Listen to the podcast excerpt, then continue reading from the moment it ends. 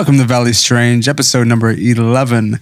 On this episode, we're going to be starting off with our three part series of Zachariah Stitchin's The Twelfth Planet. And this is book one of the Earth Chronicles.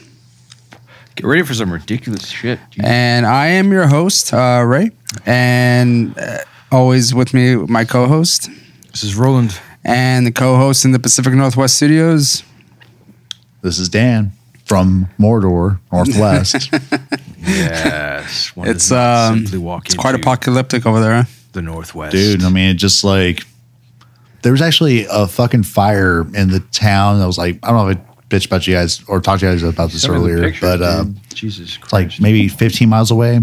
But they'd evacuate like a bunch of parts of the town apparently, like because dust storms and like random fires were just starting. Like it was fucking stupid. Um, but most of the main action today is just all the smoke from like Oregon, and there are a couple places in Washington that are like completely ablaze. Um, So yeah. yeah, kind of looks like our apartment in the early uh, 2010s there, guys. Outdoors. Damn. Interesting. Again, this book is written by Zachariah Stitchin, and he does have a series called The Earth Chronicles, and there are six books in total. I, I would just like to point out it's uh, Sitchin. Sitchin, sorry. I, I, I've been saying Stitchin for like the longest time. Yeah, no, dude. It's Sitchin. It's like bitching, but not as cool. Yeah, and um, just to give a quick um, biography about Zachariah Sitchin Some is that uh, he was born July 11th, 1920 in Baku, Azerbaijan. I can't Azerbaijan. Wait, is that on the main dock Yeah. for that? Let me look it up because. Azerbaijan. Azerbaijan. How do you pronounce it? Oh wait, is it? Oh, it's Azerbaijan. Azerbaijan. Okay. Yeah. And Thanks, uh, geography, tenth grade. he, he died October 9th, 2010 in New York. I didn't quite grasp the, specific city that he was in. Said he came from an academic family and he did receive a graduate degree from the London School of Economics.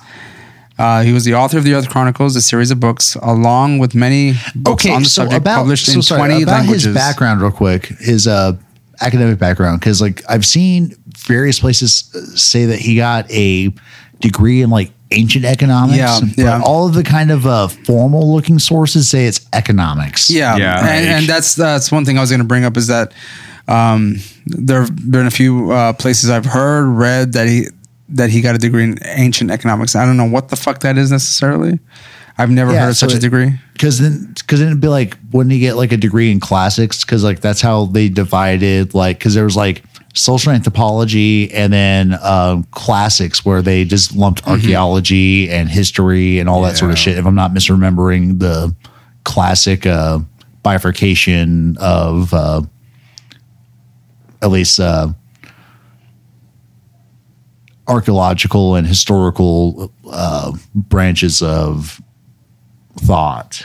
Um, anyway, so yeah, wouldn't he just get a degree in classics? But so if he I mean, like was in I- school I of think so, yeah. economics, I'm not sure the tie over would or how it would tie over to ancient societies or whatever. Right, right. and, Um, and he, yeah, So I mean, so basically, uh, Zachariah Sitchin uh, took it upon himself to research this topic, and and he was dedicated. He dedicated his life to proving, quote unquote, that mankind was created from a genetic modification of extraterrestrials known as the Anunnaki, and it says known as. Um, Known as one of the few scholars to read and interpret ancient Sumerian and uh, Akkadian tablets, according to his official website. and again, you can go to his uh, website and he sells his books there. There's a bit of a biography on him, and um, not much information is provided necessarily.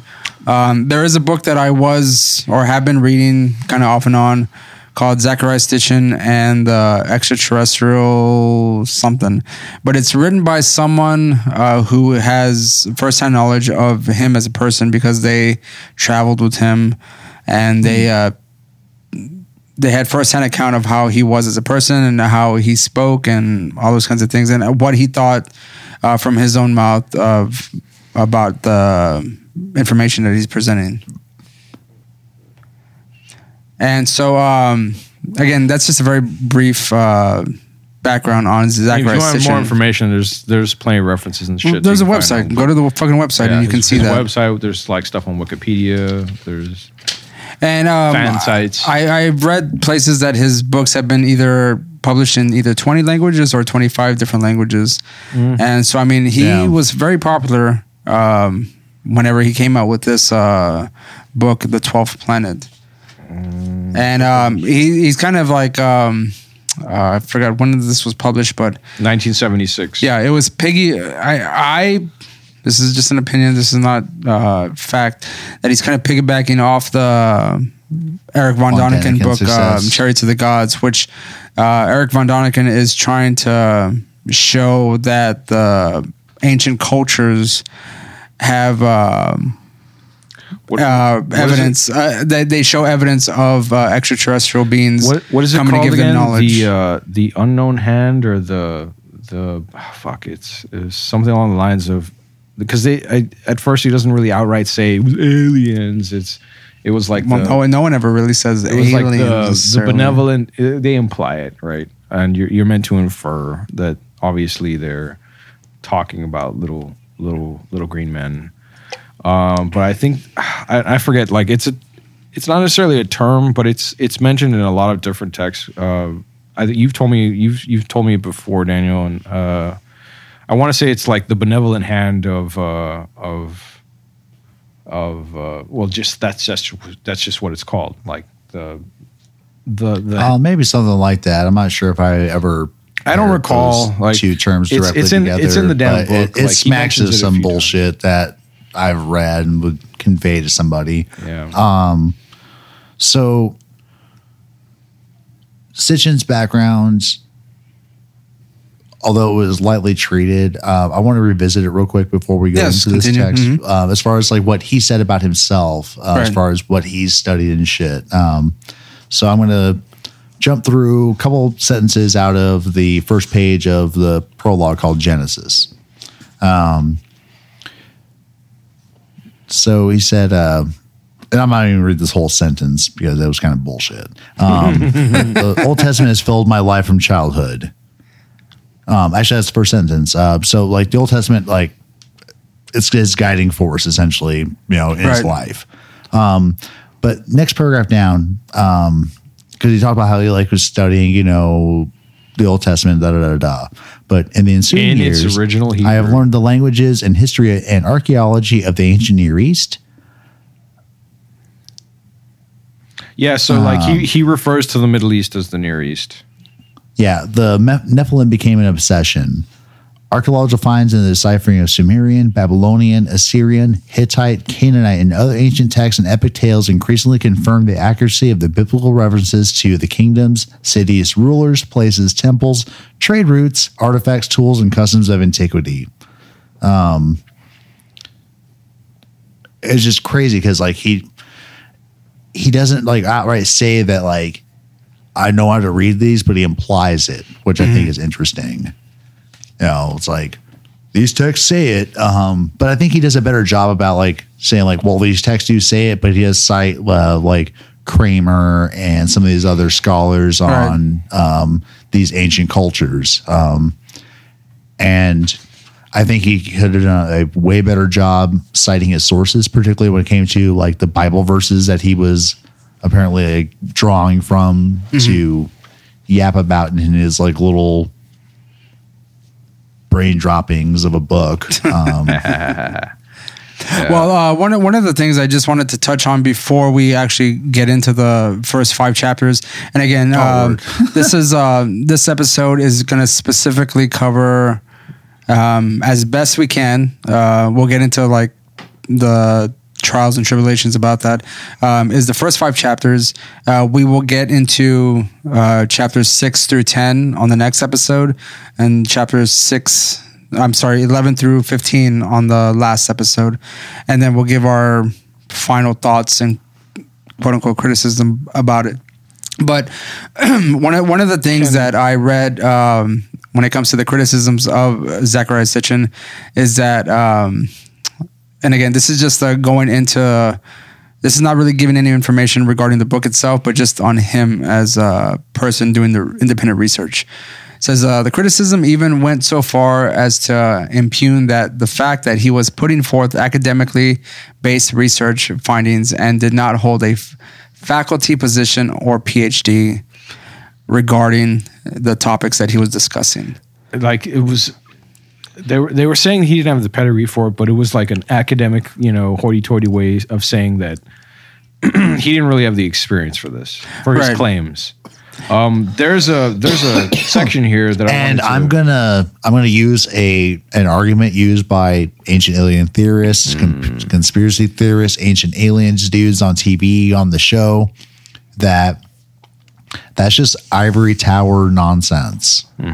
Like that's just that's just trying to. So, like, like- like knowledge gate, Right. Like Yeah, paywall, basically. You know, I- someone's information based on just the fact whether they spend a long time in school and Right. Yeah. wrote something that people didn't Absolutely. completely hate. I know? think I think he was using that as an excuse though uh, to uh, argue for. Oh, you think Stitchen was using this as like a, oh, well, this is just my take, but right? you know. But you guys don't believe me because you think you're better than me and you know more. It's, uh, to to support his ridiculous claims.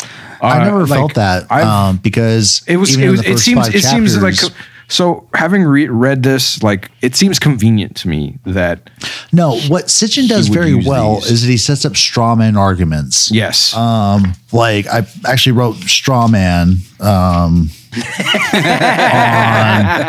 the second page of the prologue. Um, I like. because he says, um, as we ourselves venture into space, Oh, thank you. I was about to read that. The acceptance Yes. of the ancient scriptures is more than timely. Yes, read now that the astronauts have landed on the moon and unmanned space, spacecraft explore other planets.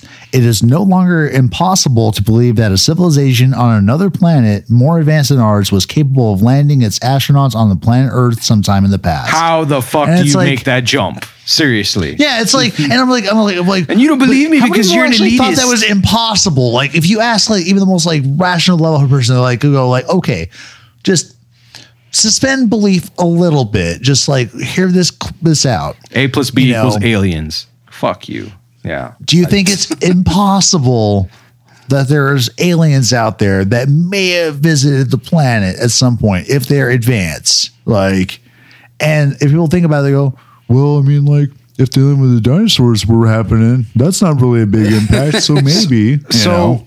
I mean, I And would say, I, were I would say that yes. dude. I would say that yes, but then this is where he comes in, like, and you just read it through there. He he comes in with the the argument. He says it's no longer impossible. to no, believe that. exactly. So he says like, it with those like straw man, kidding me, where it's dude? just like, what do you mean? Like, I don't think that anybody thought that That it was like, that I- was like- out of the realm of possibility to begin with. Like, right he's- for he's even a arguing it as a fraction. So he's just saying like it's no longer impossible. Like, well, Wait a minute. People have thought that like Von Daniken actually he just goes against Von Daniken right there because Von Daniken posits that very idea years before. Right. Um, You know, I, I mean, Just- I, I, I never, I haven't read anything uh, regarding the fact And- that he uh, maybe have had uh, collaborated or spoken with Von Daniken regarding his theories? he did because- have one like I can't remember the sentence exactly. I, I should have written it down, but he does mention how there are other authors who have discussed this kind of idea of Hmm. like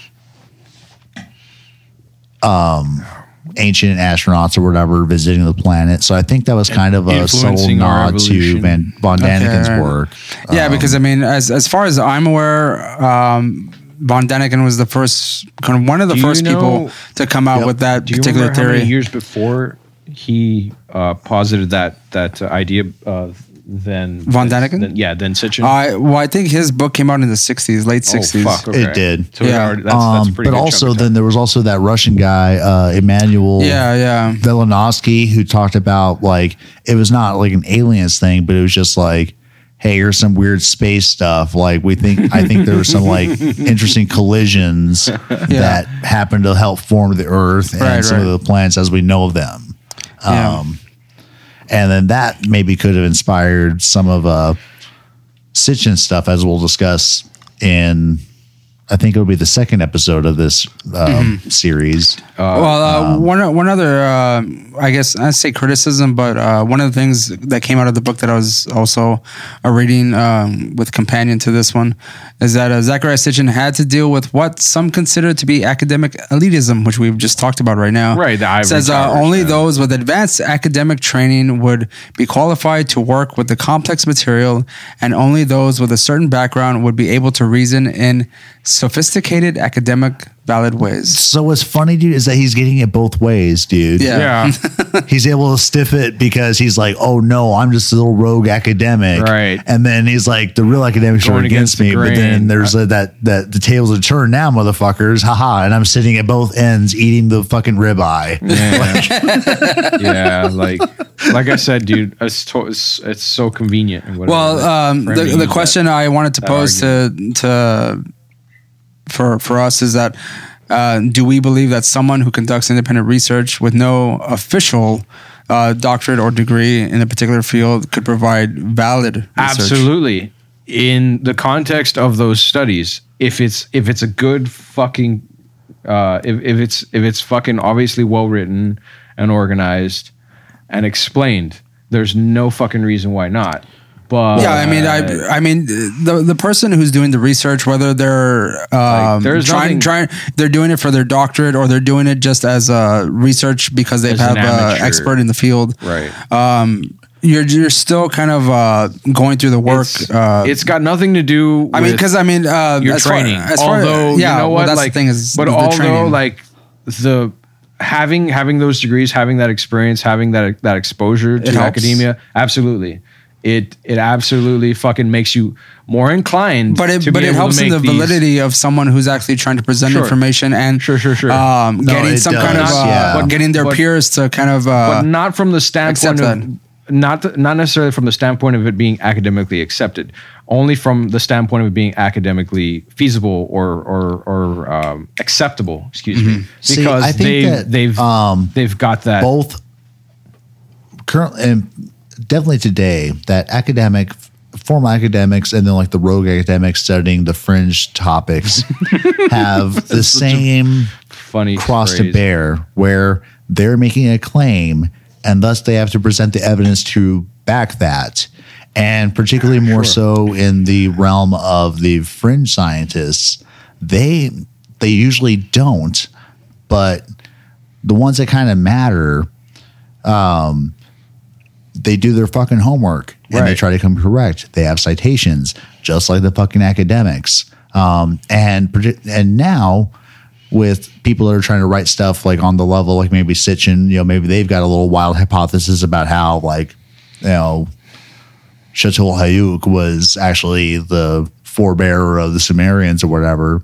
Um, they can like an independent researcher can say, "Oh, I'm going to pay you know thirty bucks and get access to this Right. fucking academic database." Yeah, yeah, yeah. That a college sucker is paying thousands of dollars in the end for. Yeah. Um, so so now you know folks can access the same information, and I think that was true back in the day as well. But I think that the ancient aliens dude didn't uh, apply as much rigor as they should have No. to Right. really cement their case. Like I think Sitchin tried, yeah. you know, Oh, but actually for and, and and he did write like you know six There's fucking some books good of this. ideas. But I started reading the second book, Stairway to Heaven, and it's on a completely like you know kind of the same wavelength but different tangent entirely.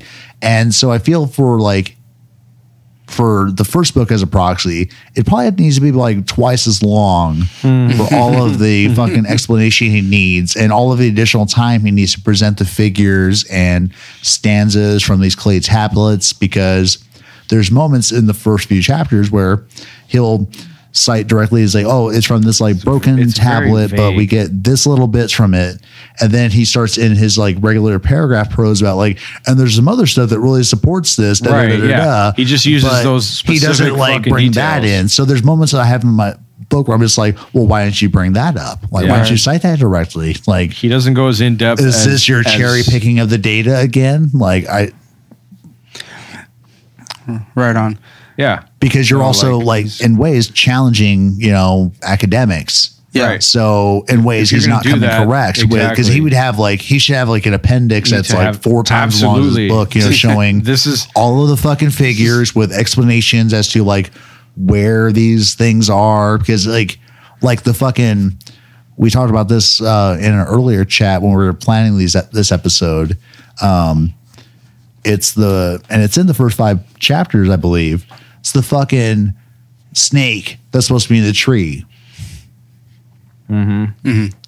and he tried to make an argument how like, oh, that's still a modern symbol of medicine, you know, the Right. you know, the Right, right, staff right. and the, The snake or whatever. snake, yeah, and um, which was first And used by we the Sumerians. sat there and looked at our copies of it, and I fucking shoved my fucking book, book up Yeah. against the screen, and we just couldn't find the fucking snake. no, yeah, exactly. Where Sitchin should have gone like, okay, my copy of this. He should have know, used some references in there to, like, But I should have put an arrow like fucking snake here. You know, he needs he needs more information supporting his claims in some some some areas, and in others, on the fucking very first page of this book, I write, I wrote, um, he is only critical of hypotheses that don't directly support his arguments. right? Yeah, yeah.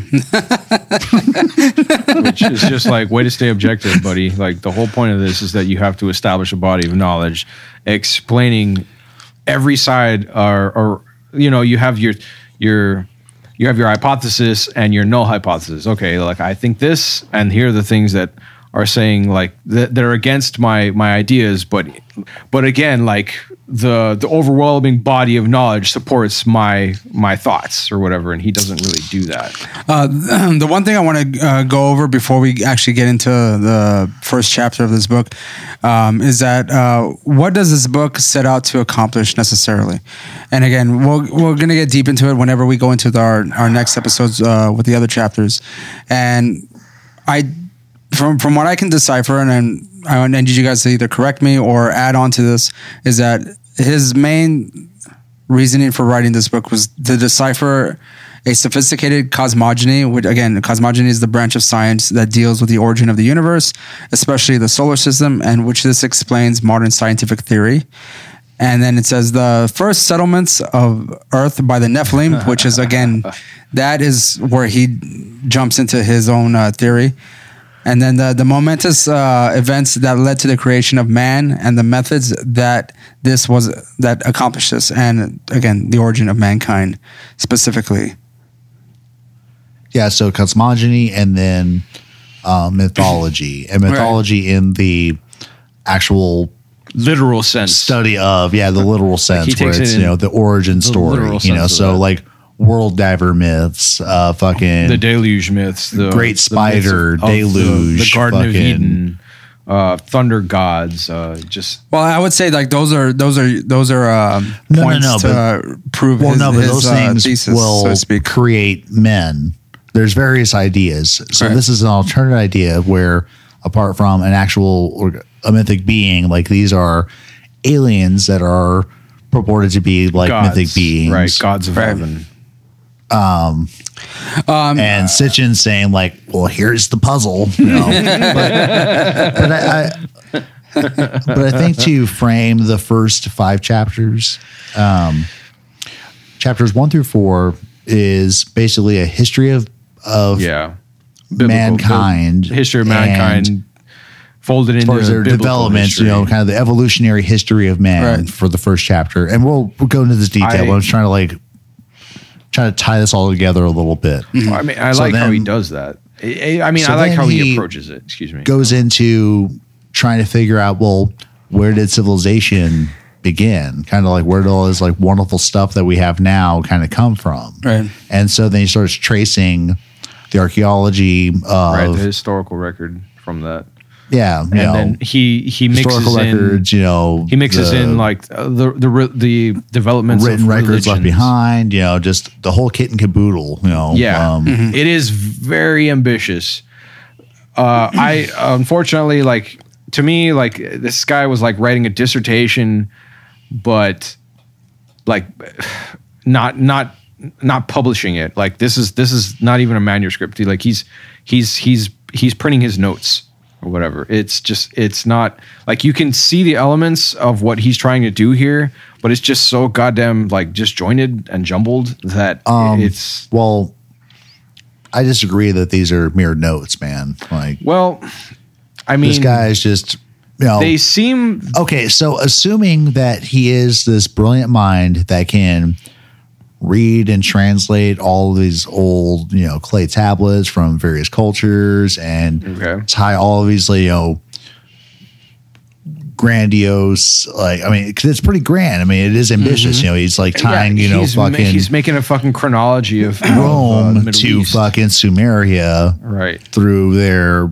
uh, religion. right, Right. Um, Yeah, so like again, like he's tying the historical. He's he's being very literal with everything. He's tying the historical record uh, to to to the to the biblical record and just like tracing it uh, back to the origins of civilization. Right. And one thing that is kind of annoying that Sitchin does is that he always kind of shoehorns like the Old Testament back in. Right, right. Yeah. Um, that's one of his like, he- main main because sources. that's so like yeah, he uses that as a direct tie-in. Like okay, look, this proves this. this Well, proves I, this. I, I think he does that because like that's like one of the things that can It is. that people can relate It to is, uh, specifically, so they can use that as a that's the draw It the, is. draw back to the, The- the claims that he's making. So I've I've come across this before. I don't know necessarily how anyone might particularly disagree with me, but to me, like the Old Testament, the Bible, it, it like I don't look at it as a necessarily a collection of uh, of like proverbs or just necessarily uh, uh, Dude, Mytho- mythological- there- they're there- myth- mythological proverbs. fables. right no like to me it's not it's not mythological lessons per se like those those elements of like you know jesus walking on water uh you know uh fucking satan like walking through the desert those kinds Well, of you're things talking about New Testament. Roland. they like i'm just trying to use an ex- as as an example i i don't know sh- I don't know shit about the Old Testament. Like I'm, I'm sort of trying to use that as well because that's his main reference. What- Okay. what, I mean now to say I'm is really the Bible, curious where you're trying to go with this. so what I mean to say is like it, the Bible in general isn't necessarily uh, uh, uh, like a, a, a, a pure metaphorical um, reference to to living life to to like the rules of society. It is uh, it, it, it's it's a form of a historical record, or rather, it has that information mixed in because the people at the time, uh, like, were just using that information to to like establish their history. Like that's what it is. It's a book on history.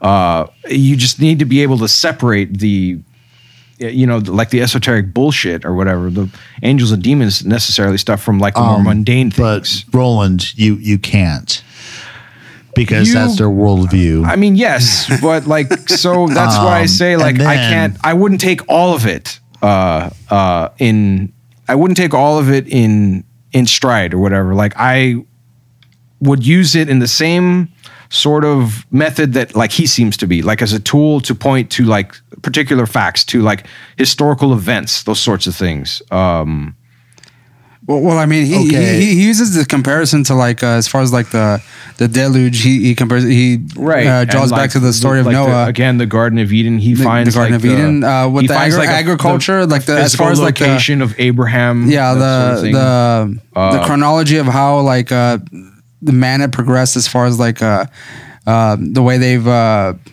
and, I guess and, came like, up things again with the, been, the agriculture It's been situation. established that he, he he draws back to the the I think it was Genesis where he talks about like God. Yep. yeah, and, right. uh, so like Adam obviously I'm going to ignore things like fucking, like things about like um, uh, you know, like about Leviathan or like the demiurge, those kinds of things. Like I'm, I'm trying to find like again more mundane uh, passages in there that they're able to.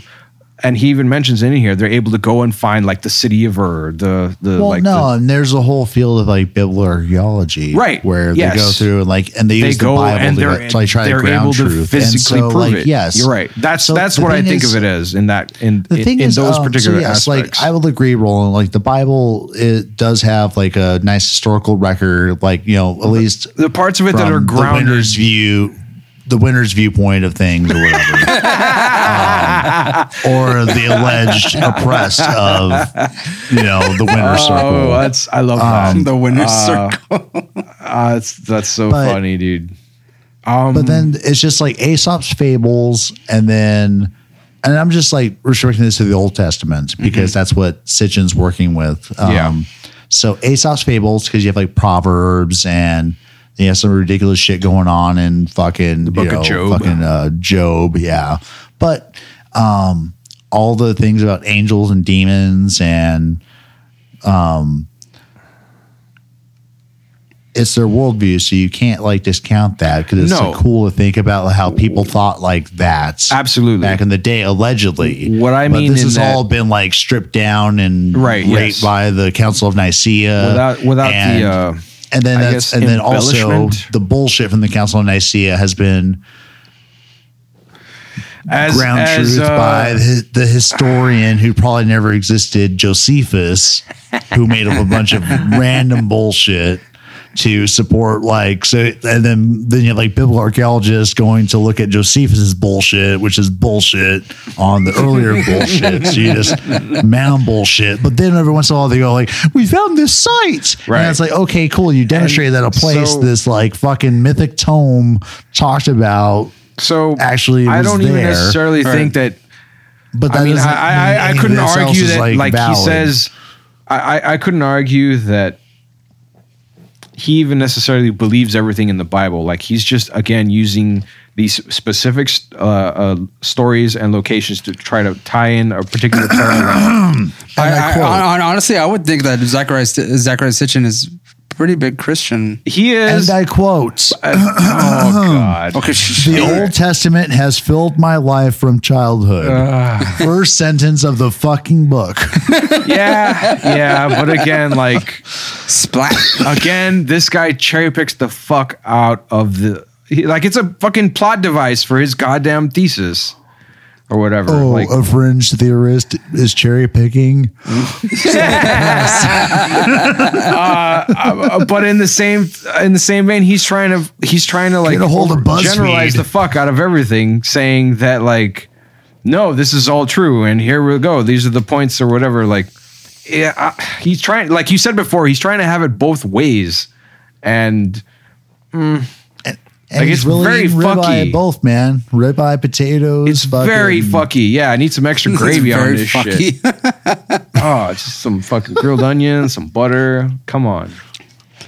So Okay, so um, let's get into the first chapter, which is the shortest chapter of the whole book. And the first chapter is called "The Endless Beginning." 10, 20, 10 pages. Well, it's not even ten pages. uh, so, so basically, I, in, I, from what I could surmise from this uh, chapter is that um, he's basically giving you, um the reader, a very introductory version of what he's about to talk about. The so histor- basically, he, he's going through the story. He starts with his historical record. Yeah, and basically The he's talking about like man- man, man- and how humanity. they have uh, whatever they originated and how they've kind of uh, They've I guess the next uh, yeah they've evolved over time. and he makes he makes a distinction to the um, the establishment of the thinking man. He said, Daniel, go ahead. So, a lost opportunity. So, once again, like circling back on the idea that Sitchin had so many opportunities to have a lot more explanation of what the fuck his was like supporting his arguments. So, here, um, so regarding, you know, life on this planet, if it began through a series of, spontaneous chemical reactions, why does life on Earth have but a single source and not a Right. multitude of chan- cha- chance sources? And why does all living matter on Earth contain too little of the chemical elements that abound on Earth and too much of those that are rare on our planet? But he doesn't talk about So what fucking you know, You know, he elementals doesn't- yeah, are. and- he doesn't and- talk and- about the- the impo- the probable impossibility of life. The, the, as que- it the is. question that he poses Like, uh, in the very is a rarity. first, uh, I guess the third uh, paragraph was that was life then imported to Earth from elsewhere, and that is just in the very beginning. Th- that he's already like just jumping to Hmm. Yeah. that uh, yeah, question. he's maybe a hundred words into this book, guys. Like, Yeah. Yeah, and and uh, so, some of the things that he uh, does say um, uh, regarding man, it says man originated uh, in Asia from some 500,000 years ago, Right. but as older fossils were found, it became evident that the mills of evolution grind much much slower. says man's ancestor apes are now placed at a staggering 25 million years ago. And it says uh, discoveries in the East Africa reveal the transition from man-like apes, the hominids, To- some four, 1400 million. I'm sorry, 14 million years ago. So I mean, he, he's going through like the the various stages of uh, evolution for man, and uh, talking about how um, either they've quickly evolved or how they slowly they right evolved. so like his his argument is that like if it's taking so long for us to reach this particular stage um you, you know like where like there it makes no sense necessarily that we started this this far back Yeah, back but then this far like- back ago and then like we took this long to, to develop and like it slowly picked up pace like the pace like we became like more and more advanced over a slower period or excuse me a faster period of time and that doesn't make sense like i don't know that seems uh, well, and to defend to defend him, and like those will be like an afterthought thing, but a whole lot's been learned about, and a lot more stuff's been found about human evolution. You know, we still just have like, and he does make a salient point here where he talks about how we just have a few bits of jaw, you know, a few vertebrae, you know, like we do have really a very limited record of what was going on in the past. But since his writing, we've He's- filled out a lot more of an understanding. We're still pretty clueless, but we have some no better absolutely ideas. yeah Right. what it, it doesn't it seems like i don't know it like his logic seems backwards to me in that like he thinks that okay like there's there should be uh like a standard progression or rather like a- Well, and he fucks to- up, yeah, because because he talks about how like oh this what he thinks. stark change in humans when, as he argues later, that the aliens ar- arrive Right, and start making You know, them maybe and that showing them how to do it. stuff. But when he's talking about this, this these evolutionary leaps, particularly when it comes to like Cro-Magnons right and then right. uh, modern Homo as sapiens, opposed to millions of um, years between uh, australopithecus and homo erectus the to advent of fire, of thousands dude, and Yes. then like the big gut versus or small gut versus like big brain arguments and stuff, Mm-hmm. where um, just with the advent of fire, just with processing foods, um, right. humans were able to fucking you know just get way more calories like, from way their more foods advanced, just at exactly. base, and so. Um, you had this like exchange, and then food was more efficiently processed. Exactly. So initially they 'cause it were was, like, they were spending less time Um, hunting and gathering. They had more time for leisure. That is to say, more time for thought. And so then you have the generation of of like art of of like you know like the cosmogony. Yeah, you start itself, seeing you know, like those, those beautiful fucking paintings in like fucking Spain and shit, Right. Um, and in France, like Right. So that's where like I I have a little bit of difficulty understanding him. Like he's trying to use like a very um I don't know. Like I, I want I, the easiest the easiest and, and I explanation think to me is even at it's the time of his writing, they found Neanderthal burials. Right. Yeah. Like his. so by the st- like yeah. So that was something that we had wanted to sort of go through in this book is in that like okay this came out in the 70s but like since then yeah there have been like a Right. lot of breakthroughs uh, that have pushed the I mean, because I mean, at the time, he's he's basically. I mean, as But- far as like the, but- the but missing, the missing like, link of like the evolution of even man. at the time of Yeah, it's writing, been- it's been that there were some since. there was a data out there, particularly um, with stuff um, archaeologically out of Africa Mm-hmm. uh, at the time, because there's a lot of shit in the 50s and 60s out of Africa that was like really you know groundbreaking in the early finds of like hominin evolution. Um, yeah yeah yeah yeah yeah so that is something I suppose we'll, we'll need to like address. like the a- Leakeys work, yes, if that uh, smacks rings a bell, there, Roland. Um, damn it, I was looking. oh at yes, earlier. think of her computer ring. yeah. Uh, one of the things I, I have uh, highlighted here is that uh, that he says is that modern man has many fossil collateral relatives but no progenitors, and the der- der- derivation of Homo sapiens then becomes a puzzle. So basically, that's and like so the, what's mi- funny the missing, is it's like the missing well, link, right? I mean, like Neanderthals and Cro-Magnon. Yeah, but I mean that, that would be like, like, considered like the missing link in between like the Darwin evolution of man, right? I mean, like there's a point in time where But- man, uh, there's not like um, there's not some kind of connection. There's no like it's not a direct uh But again, th- this is Transformation. It's a transition. This is information that And- he's going by basically in the '70s. So I mean, like this is fairly and new. that is only like I mean, just stating that there's a missing link. There's it's, Right. there's multiple links. Like we find one, and then we find another, and another, and another. but but but the thing is that he's I think he's pointing out in the first chapter is that like the missing link is, is uh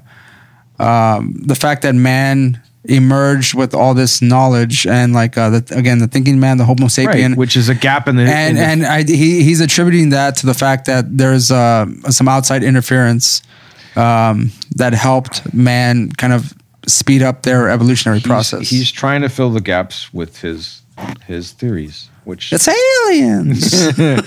like um I can understand how he would do that or why he would do that necessarily, but um the thing is in that like the information just wasn't there. Like he's doing his best to you know uh fill in the gaps, but like it's it's it's been established since then that like there's well, I again the the main thing that he's trying to say again, correct me if I'm wrong, is that in the first chapter he's trying to say that it doesn't seem probable that man could advance so quickly in Right. thought and in tools and agriculture and civilization, writing.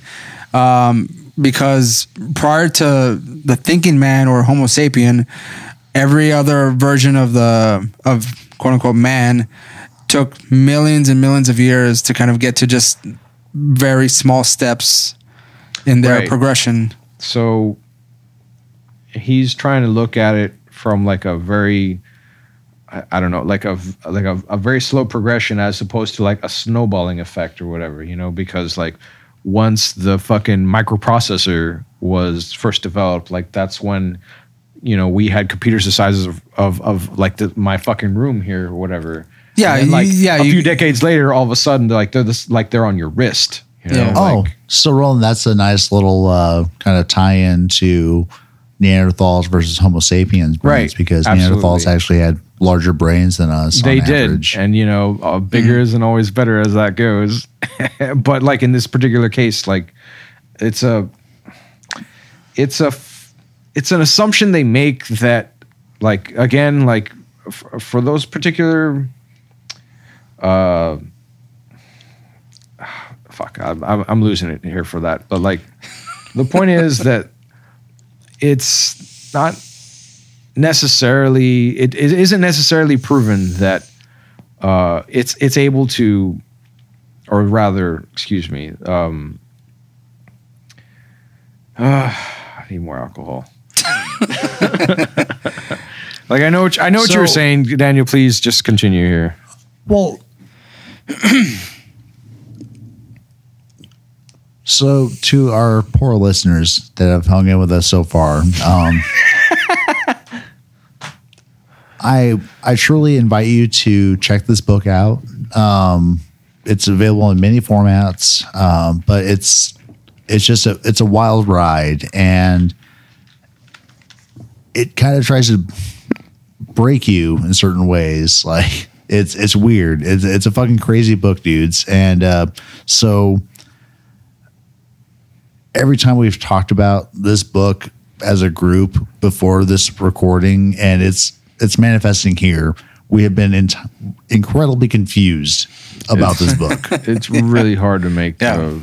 the so it's just a wild ride because he just you know because you don't want to outright say like he's full of shit like he does have some interesting but then work. but then i am personally conflicted with this book and i know roland is and not sure how Ray up loves on this the shit. Archaeological record and shit that you are ray Well, but also I, just but just to, just to give a little, um, I guess, uh, trivia regarding my knowledge, I have none whatsoever. um, I'm going into this book um, just as a blind person. Going, I, I, I all the information that he's pre- presenting. As a person who has It's- no it's like background new or whatever. yeah, I, I can only take it base, face value that he knows what he's talking about and that he's presenting it truthfully. Um, so I, ca- I can only I, I- can only take that information uh, information Um, as he's giving it to me because I mean I'm also counting on uh, you guys, because I mean, you guys have a bit of a background on some some of like the archaeology kind I- of yeah, I- uh, I- background of this. But I, I, I can only uh, assume that if maybe he's making a claim that seems a little out there, that you can call bullshit on that. This would probably because be because I mean the average to- the average listener, the average person reading this book, I do not think I personally I mean this is just an opinion. I don't think that they would be someone who has a background in like archaeology, anthropology, or any sort of uh, uh, cultural Ancient- ancient background, history. ancient history, for Sumerians, uh, Greek. Um, whatever Roman, Right. Yeah. Um, No, no, They're, they're they're- just the they're average person, especially for myself. Like I, Greek, I, I couldn't, Roman, I couldn't Hindi. say like, oh, well, I'm gonna call bullshit on that. The only thing I can call bullshit on maybe is if he's saying anything uh, biblically, Right. biblically, because I mean I have a fairly, Read the I say, sort of. I'm not gonna say extensive, but I mean I have a comfortable background in uh, the Bibl- uh, the Bible, so I there, there's, Ray is a he's making a claim folks. uh, with the Bible and then ass- asserting that You can it- it- assess that pretty fairly. right, yeah. But I mean, like, gotcha. but it- but he's using that as um, as, as as a reference to like what he's claiming. So I mean, again, I can only Speaking assume of that what he's saying. And uh, one thing, as a former archaeologist, um, he did cite uh, Robert Braidwood, um, who, when he was discussing uh, advent of uh, agriculture, Mm-hmm. um, and Braidwood's an important guy. Like, he's cited still like in dissertations on you know anything about origins of agriculture bullshit. Mm-hmm. Um, his ideas are a little dated, but you know, but yeah, like when he was talking about like, oh, you know, you see all these things coming up, like you know, um, wheat, barley, these other you know Flax. staple grains and shit.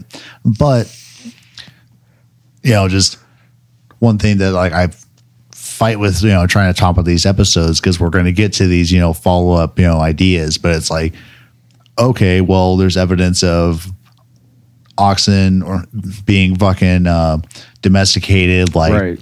10,000 years It ago. was the uh, or the like 10,000 BC, of- of and then like horse-powered really early domestication events of a ton of fucking staple Yeah. crops all over the world at different times. Yep, yep. Like uh, actually, a lot of the modern ones that we are, are using today, like apparently, like were staple diets for ancient Sumerians. Uh, you know, uh, fucking onions, um, goddamn, uh, uh, you know, peaches, cherries, uh, all this, all this, all this ridiculous stuff. Like, eh, eh, I, w- I was kind of surprised reading that. Uh, eh, the available diet that these guys had uh, going for Oh yeah. Um, but there's all this uh, other stuff going on around the world, and all these other you know civilizations coming up very early. Like I'm, I'm thinking about like you know the An- Andes area. Oh, okay. because you have stuff that's so where you have like the parallels of uh I don't know, like like their particular cultures where you have um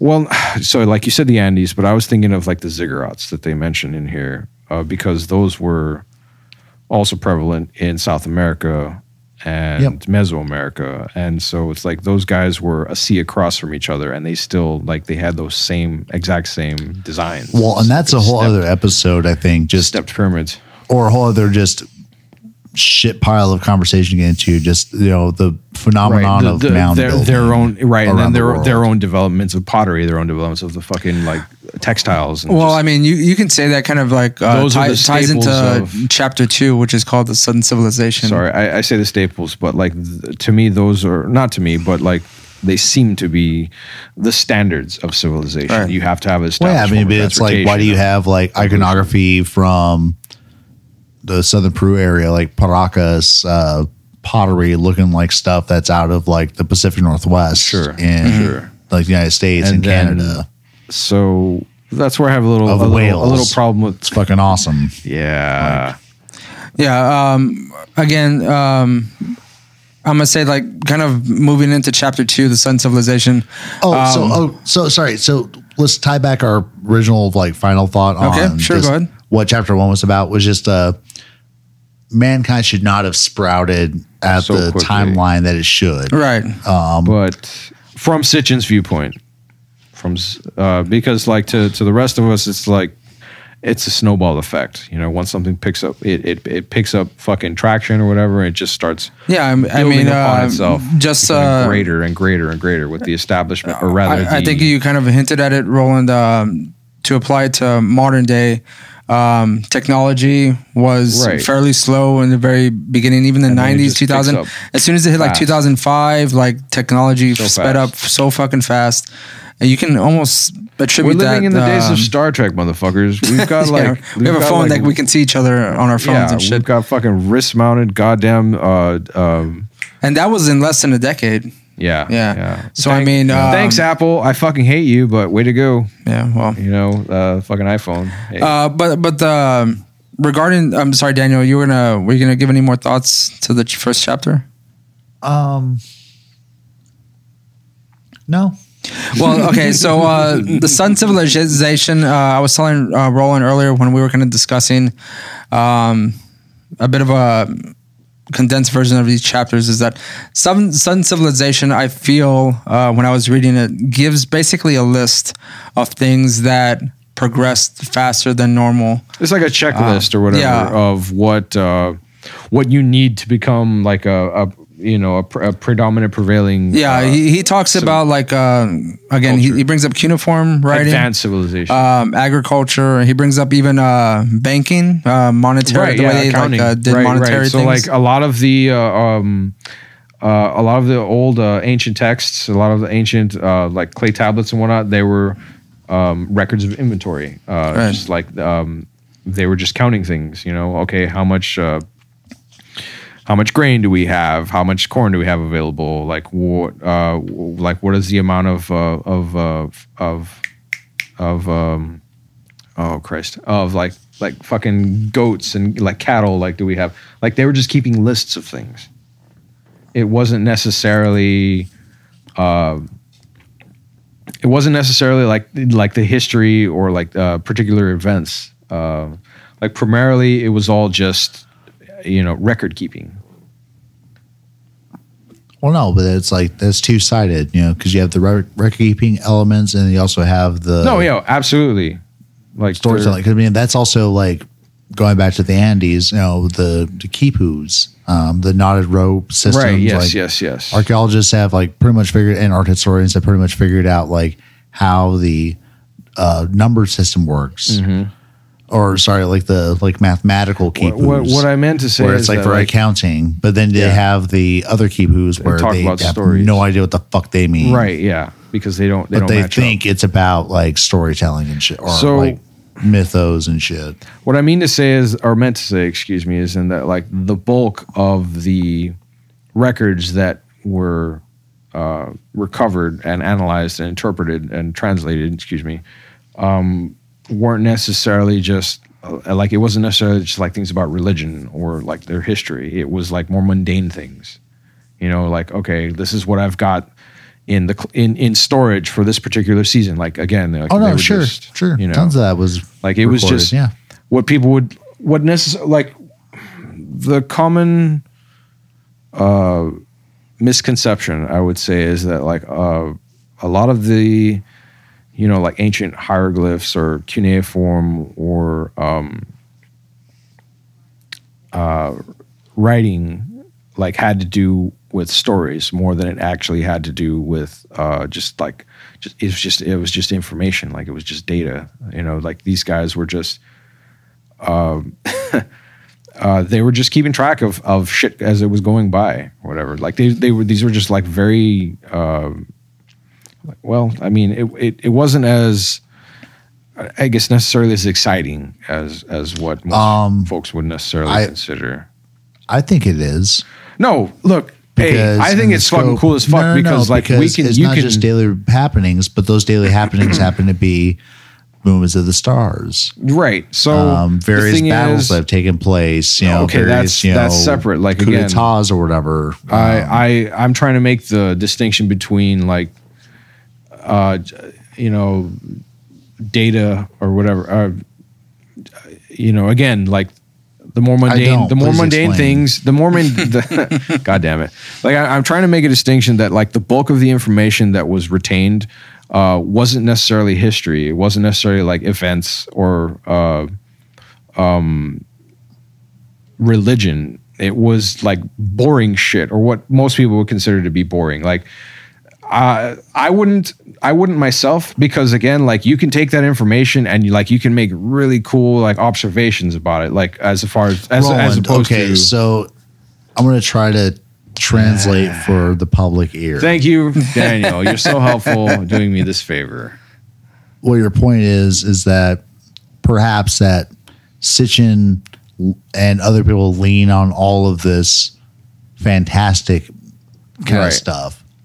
But the majority of the record we have behind is of the more kind of mundane things, you know, taxes, Yeah. fucking how many sheep I have in this pen, um, a love letter I may have written to somebody on a broken piece of pottery, which happened in Egypt with Ostraka, actually.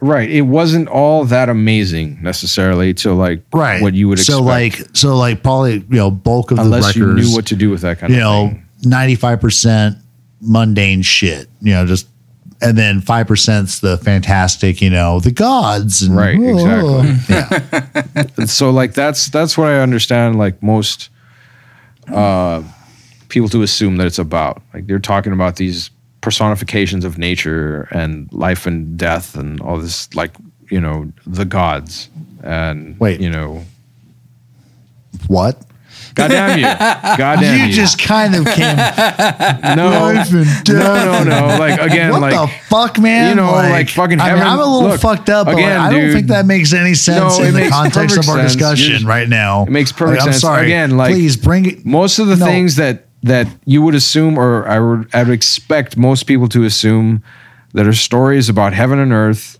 or you know like the Garden of Eden those kinds of things like it's not it's not like that at all.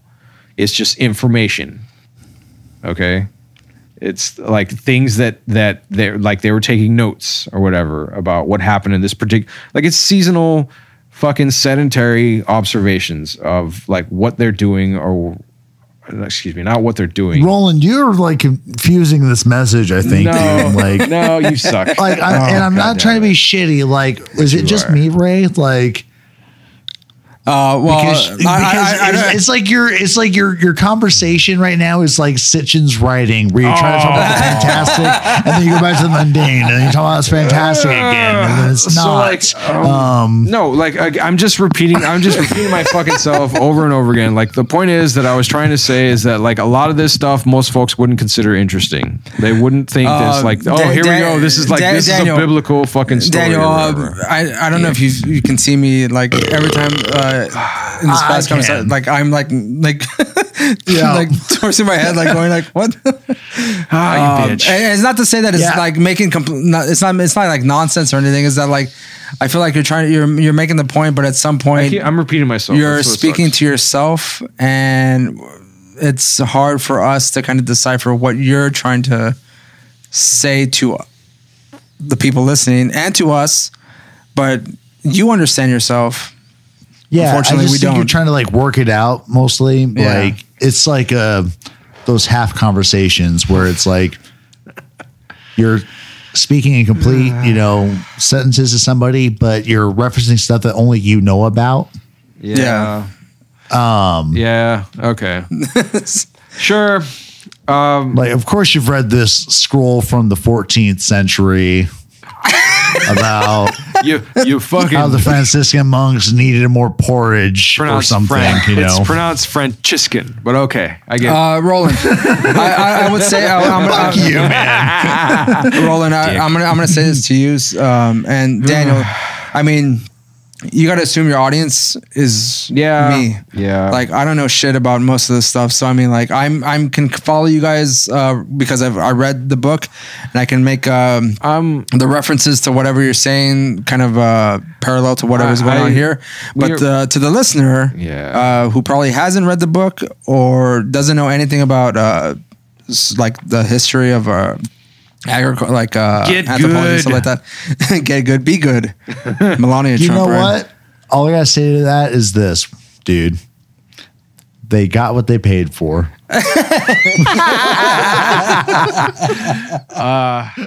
Okay, so uh, we're gonna move on to chapter three, and me reading chapter three, I see chapter three as a very.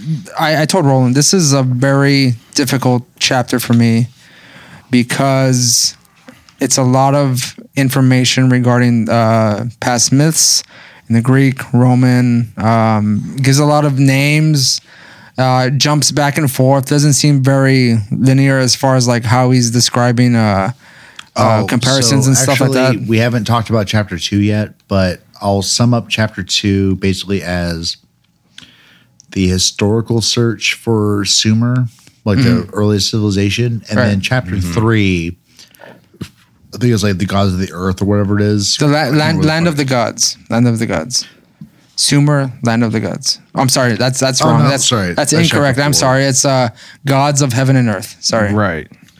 Yeah. So in this chapter, it's basically an extension. He gets past like the kind of the historical background he established for tracing some of these cultures, and then he jumps right into their religious iconography and worldviews. Right. Again, I had a hard time kind of following along with this chapter, um, reading and listening to it, uh, the audiobook.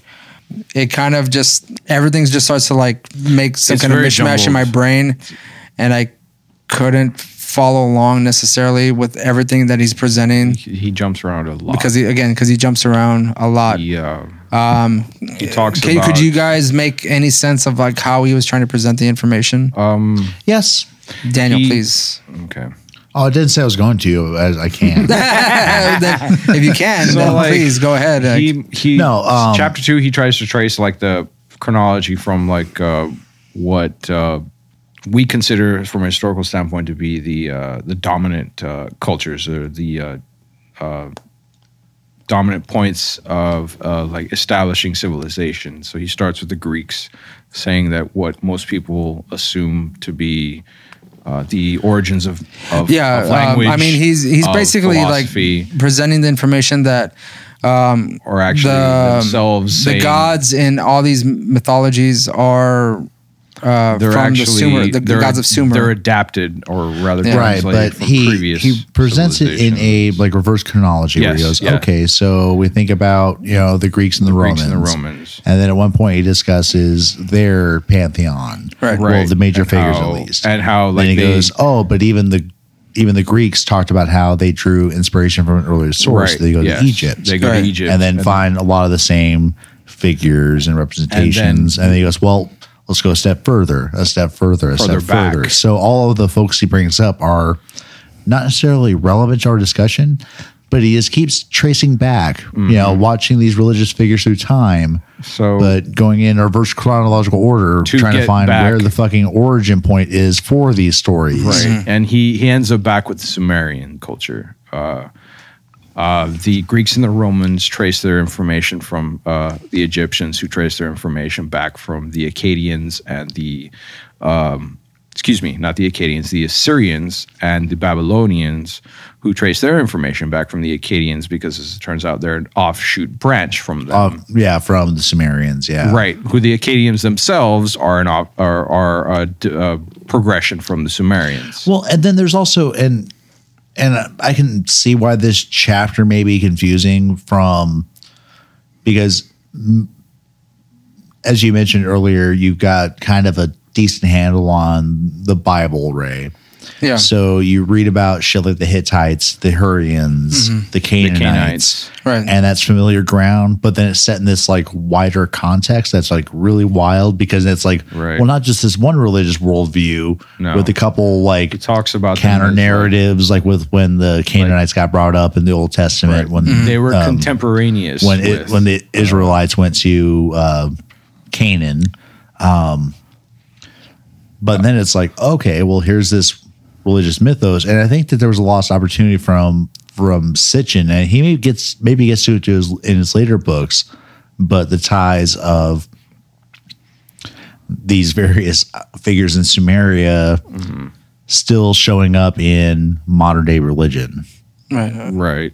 Yes. Yeah. The, the So, one, like- the one, the like one the thing things is it's, it's, just, it's just fascinating. It just I, I just see so many like missed opportunities. Even the, like writing in the seventies, so many missed opportunities to just I, I follow think the rabbit hole of this research. I, I think for me, um, I would need this information to be uh, carp- um, compartmentalized. Uh, you talk about one thing, and then you kind of uh, move on to the next, and then kind of See, reference it.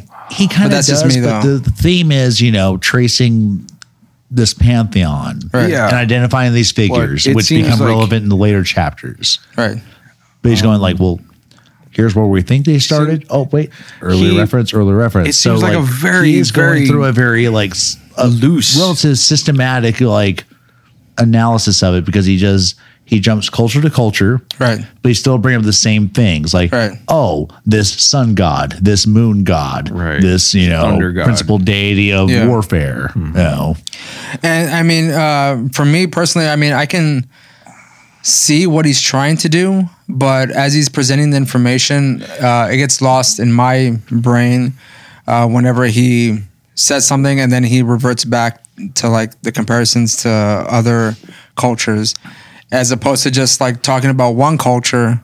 Then moving on to the next, I think and then that- saying like, okay, then he's talking about this. I, I think he's, that he's trying to thread a thread a needle of discourse. Yeah, yeah, and, and I Through- think that through that as well, um, which and, and I that's don't what I see. Like does- it's it's very thin uh, needle Very, of discourse. yeah, so like that that's that's what doesn't resonate in my brain I- whenever he's talking about this kind of stuff.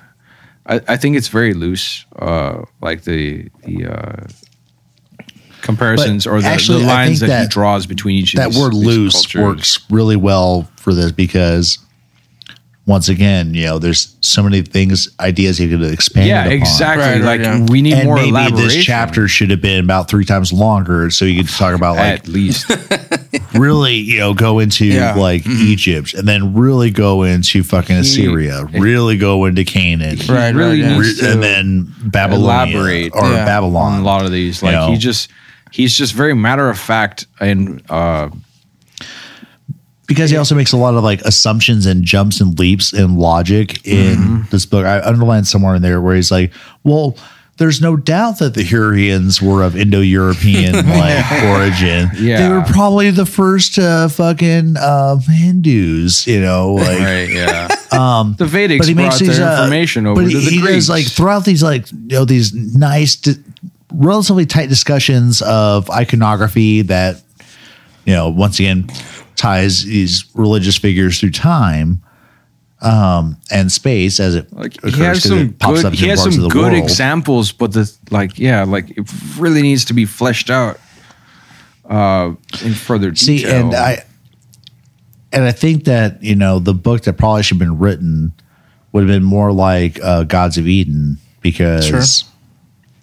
A lot Have you- of shit gets okay, invoked so, in like, that. Like, Yeah. doesn't even uh, Bramley bring up some New World shit? you guys Yeah, have yeah, read mhm. the both of you guys have read Gods of Eden right Yeah. Or- Well, Yes. yeah, I have yeah. okay I have Loved no I've like I've Ray just dropped me the copy here now and like I've I've got no um I have I've yet to crack it uh obviously Yeah, So but what I wanted um, so ask.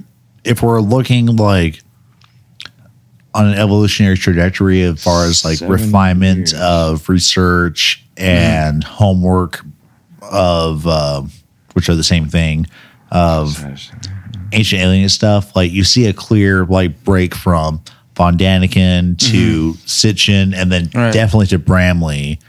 Um,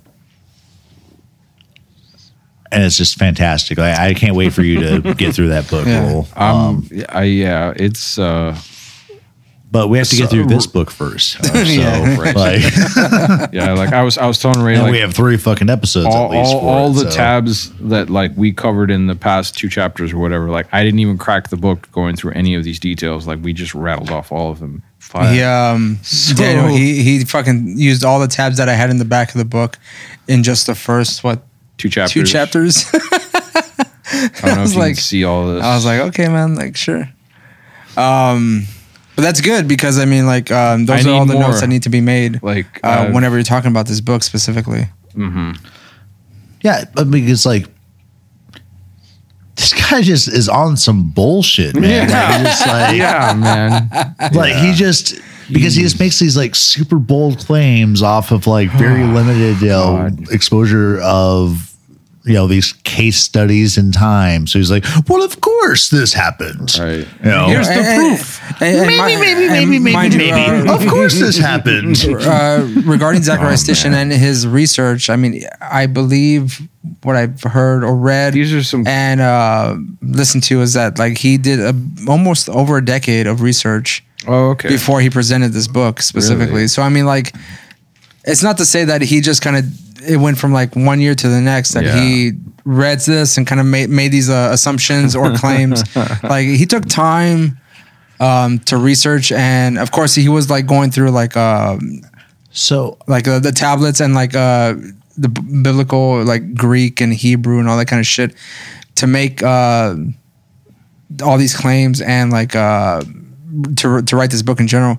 So I mean like I can't say for sure you can't say that he just did it um off a whim or just uh No, he just farted okay, his shit so out, you know. de- decades of research went into this, but I wonder what his original premise was.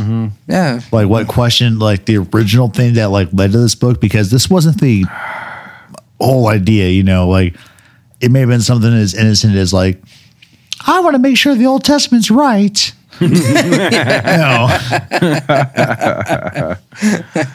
But yeah, so I mean like I, I, I mean, yeah, you know, you, probably start with like, yeah, angels are real. Like, I mean, You did mention it earlier uh, in the episode, Daniel, that um, when he was when he was a child, jetpacks. he questioned his like Sunday school teacher, Teacher, uh, yeah. regarding the Nephilim. You know, well, like appar- like he was like in Hebrew school or something. Not trying to like Sure, sound man. racist. I think that's like what he called it. Like, yeah, but Um, I call like you. You said the same thing. Like I call bullshit on that because I mean, no. of course we we can't. Uh, we, the person is not allowed to corroborate the story. Um, they would have he- beat I mean, his ass black and blue. So he said the teacher explained, but I mean, they're talking about fucking Genesis in fucking school, so probably like it's all about the Old Testament. Probably Hebrew school or whatever they call it. Um, Yeah.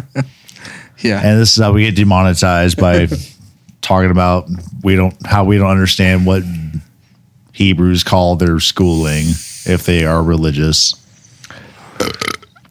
All right, as so in one of um, we're gonna move on to chapter four, Sumer, Oh. land of the gods.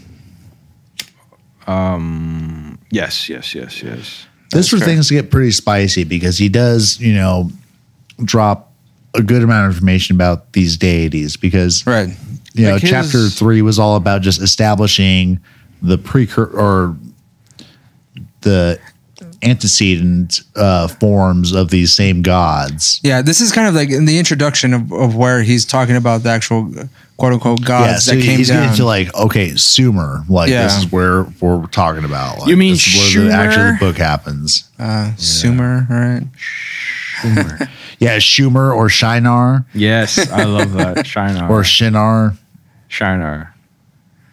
Which Um, I, I looked that up, like so, because he's very confident about like talking about how like, the Bible calls it like, like Shinar or whatever. So I looked it up um, sometime last week, and you know, generic Google search, and the only reference to Sumeria being called Shinar is in the Bible. Really? There's no other link to it, like, uh, which is kind of fascinating. But it's like, well, might as well just call it like Schumer at least, you know? Like, I would like to get into uh, very briefly like the characters that are introduced into this ch- in this chapter. oh, so you, you're you're talking about the mythology, uh, Yeah, uh, yeah. that he starts to go Yep. into. The gods that we are now that down yeah, to. Yeah, exactly. The gods that he's introducing into this chapter. The gods responsible for Yeah. uh, And and you have to um, the listeners have to understand that the creation um, of humanity. there's never a consistent name no, it jumps with around these a lot. um with these gods. I mean, There's like variations it throughout uh, the mythology regarding the names of these gods. yeah, so like Ea can be Enlil. right. Yeah. Or no, Ea is Enki and Enlil's another dude. yeah. well, it's it's, it's An or where- Anu. No, Anu Uh, is yeah. the father. uh, Yeah, yeah, well, yeah, basically- No, that's one of Anu the- is Anu. Yeah, someone is one of the characters. He is. yeah. Um, He's Ra in Yes, Egyptian yes, yes. mythology. He's You know, Ra. You, never like actually see in, Anu. In uh, Um, Roman and Greek, he's uh, uh, is it Cronus? Uh, I forget. Mm-hmm. Um, I forget what the Roman equivalent of that was. It wasn't Jupiter. It was, no, I think it was uh, Cronus for Well, uh, well, just uh, just to forget. just like get a a, new dude. a, a real Yeah. quick uh, genealogy Yes. as far as like the gods that are introduced in this chapter. So we have An- Anu, right, which is the head of the gods. right, and he has his two sons. Yeah, we have Enlil, Enlil. which is Anu's son, right, uh, the ruler of Earth, and then we have uh, Enki. E or Enki, Ea and Ea, Enki, Ea, yeah. sorry, Ea. and Ea I or think it's Enki. Ea. and uh, yes, A- no, Ea or Enki. Um, they're both responsible for the uh, creation of humanity. It originally, he states that uh, I think Enlil uh, was uh, the one that brought about civilization, but then it also goes But in. Ea made made Adama, which Or is Adapa. A- A- Adam. Adapa. Yeah. Right, yeah, yeah, Adam. or Adam, yeah, Yeah, Adam. Adapa, yeah, I think was the and Enki the, was the, the, model human. And so he goes on to say Enki was the engineer behind humanity's creation. So like they're both credited with uh, with having a, a Um, direct hand. In Yes, and uh, the- Z- uh, Zecharia Sitchin did uh, write a book called The Lost Book of Enki, which um, I used to own. I don't own it anymore, uh, but um, that goes into more of a deep dive into Right, uh, and they, they role have in- their own deluge event. They uh, they Right. allow they quote unquote Noah to escape the flood. Yeah. But so Um, let's return to this uh, pantheon um, Right. Okay. there, Ray, if you will. uh, there was the uh, the half sister, right? Which uh, she is essentially Well, Inanna, yeah.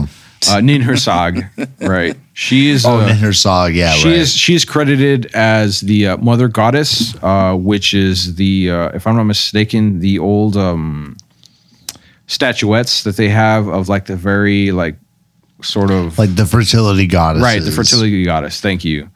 Uh, her they also referred to her as Mammy, which is apparently where we get the modern No, Mamu. well, so it was it was Mamu quote unquote Mammy, and like that's where we Yeah. get that's where we get uh, mommy from. Is this the chapter? I I don't remember. I again uh, only listening to it um, the second time around, where um, there's a rape that goes on in this chapter. Right. So that is uh Enlil.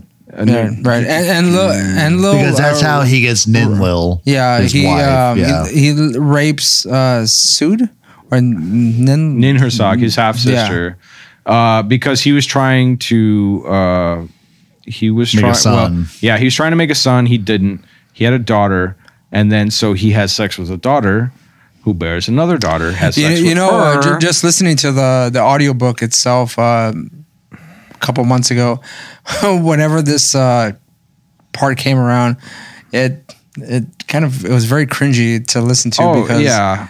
um, the way they these said out loud, even just the way it's me- written and the way just- that gets read aloud. Yeah, Enki exactly. decided his son should be the successor to the throne if he couldn't have it. If he couldn't, uh, because uh, Enki and Enlil were at odds at all times. Enlil was the um, legitimate successor. Enki was not. Yeah, he was the firstborn. Yeah, there was a whole And thing. so So, like Enki- in all of this like weird god incest Right, shit like that we're if you- getting if into. you had- um, if you had a is, like, child with like a a a a spawn of the main like the the the main deity like that particular son or daughter was the legitimate heir and so that's why he tried to bang Ninhursag uh, but the thing is they had to have a masculine heir. And so that's when he started having or excuse me she bore a daughter who bore a daughter daughter after and he you know tried with that again. And they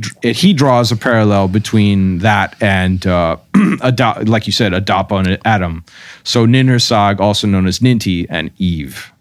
And um uh, apparently Enlil on his first bangerang with with Ninhursag has a son, and so he's the uh, he's the uh, le- legitimate heir. Nin- Ninurta uh, which is uh, I don't know. I, I don't quite recall if they drew a parallel between him and Zeus because he was a lightning god as well. Um, well, at first they did talk about it was Storm either god. Enlil or Enki was associated with I think it was Ea, so Enki was the like thunder god or wind god or whatever. Um Okay. Uh, and then but these roles get like passed on somehow between the god or among the gods because Ninurta I believe later became like the god of like thunder or whatever. Yeah. Yeah. And Ninurta Um, was the uh, light, god of lightning. Right. and he marries someone else.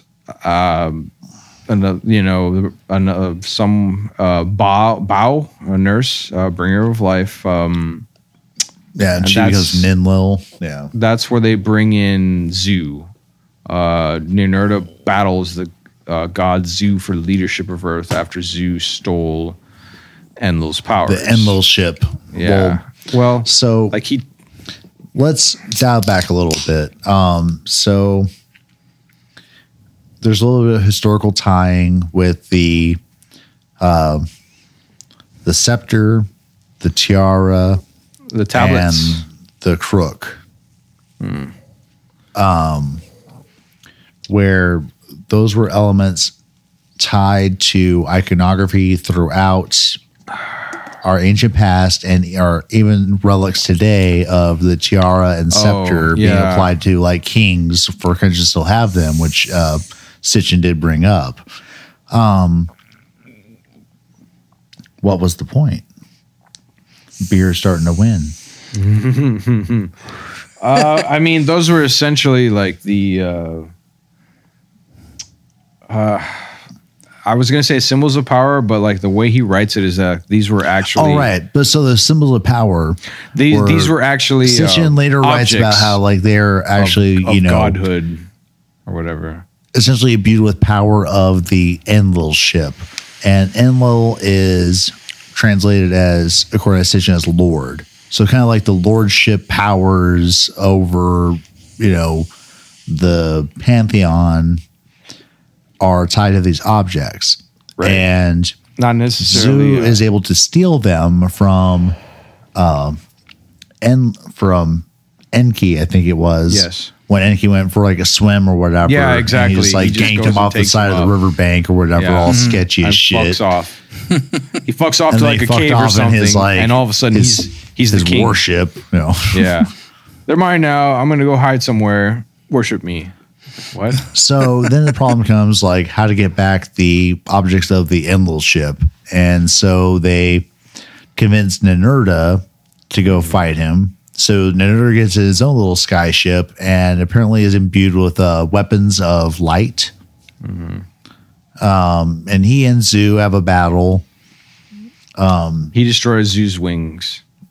Yeah, the yeah the wings, which people think like maybe like bird like thing or whatever, but Sitchin's arguing that they're in like basically like fighter jets. Yeah. Um, Uh, he infers Zu and Ninurta had flying machines. And sort of Yeah, like a helicopter Ninurta was sighted at defeated Zu point. with a yeah. missile. Sitchin wonders if Zu could be Enki's son. Uh, that's where he he makes he makes a, a parallel to uh, Babylonian mythology and thinking that Zu is Marduk. And then like within that same paragraph, like he um, disproves that, saying that uh, Zu he believes that Zu was Nannar, sin, uh, Right. completely other fucking person. Well, a legitimate because son uh, of uh, of he had this like he does like Lo. this fun linguistic tracking through there Anu. because um he was like oh another name for like Nannar was like uh Enzu or whatever Right, like, yeah. Zu Yeah, and yeah, so it was like Lord Zu was who like Nannar may have been mm-hmm. um and I see Ray Polithman open his book and I was looking for my tabs because like I I, Yeah, I specifically for- set that out but it's a it's a cool fucking like exchange or whatever for of Fuck. Fuck. 'Cause he- yeah, he he mentions that in chapter two. Fuck, fuck, fuck. Where are you, you bitch?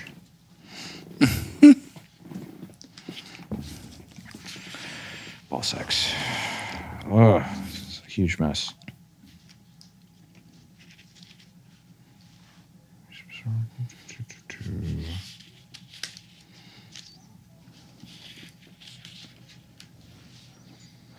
Where do we leave off? No, we're Oh, you guys try to look up the Suen Enzu thing? I think. yeah. That's what I'm looking for. Yeah, I, I didn't see anything in my fucking. I know book. I had that because. I know I did. Fuck.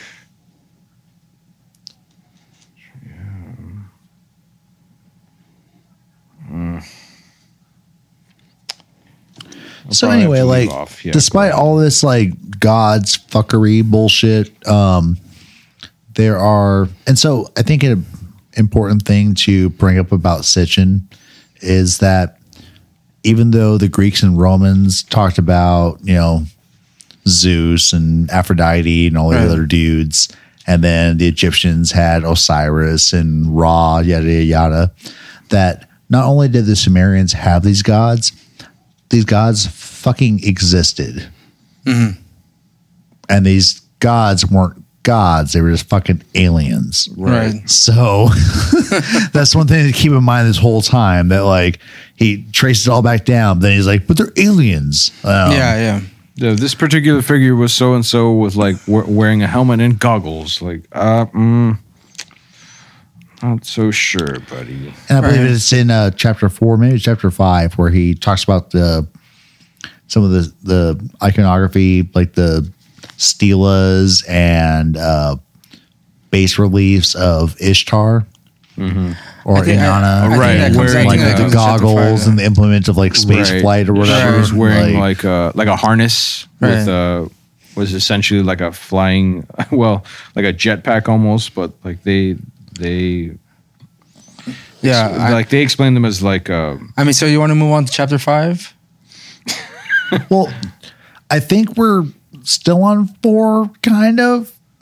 I mean, Because uh, I mean, as the, far the as point of it is that like these dudes are actually like fucking aliens and they Right. are deciding to fuck with Earth. And this is still like pre-humans, even though yeah, in this chapter it was discussed how oh the first human you know fucking Aya tried to get up to go talk to Anu and the dude pussed out when he actually talked to Anu that's brought up but the whole thing is like humans aren't even in play I don't even know why No. he brought that story in this chapter yeah. because it's still about fucking the, the This is, ancient this is, gods This is the drama going on between the gods themselves prior Yeah, to and like so for humans like coming for into play. Sitchin bring up like Adapa, that was stupid at that point. He could brought up later, like Right.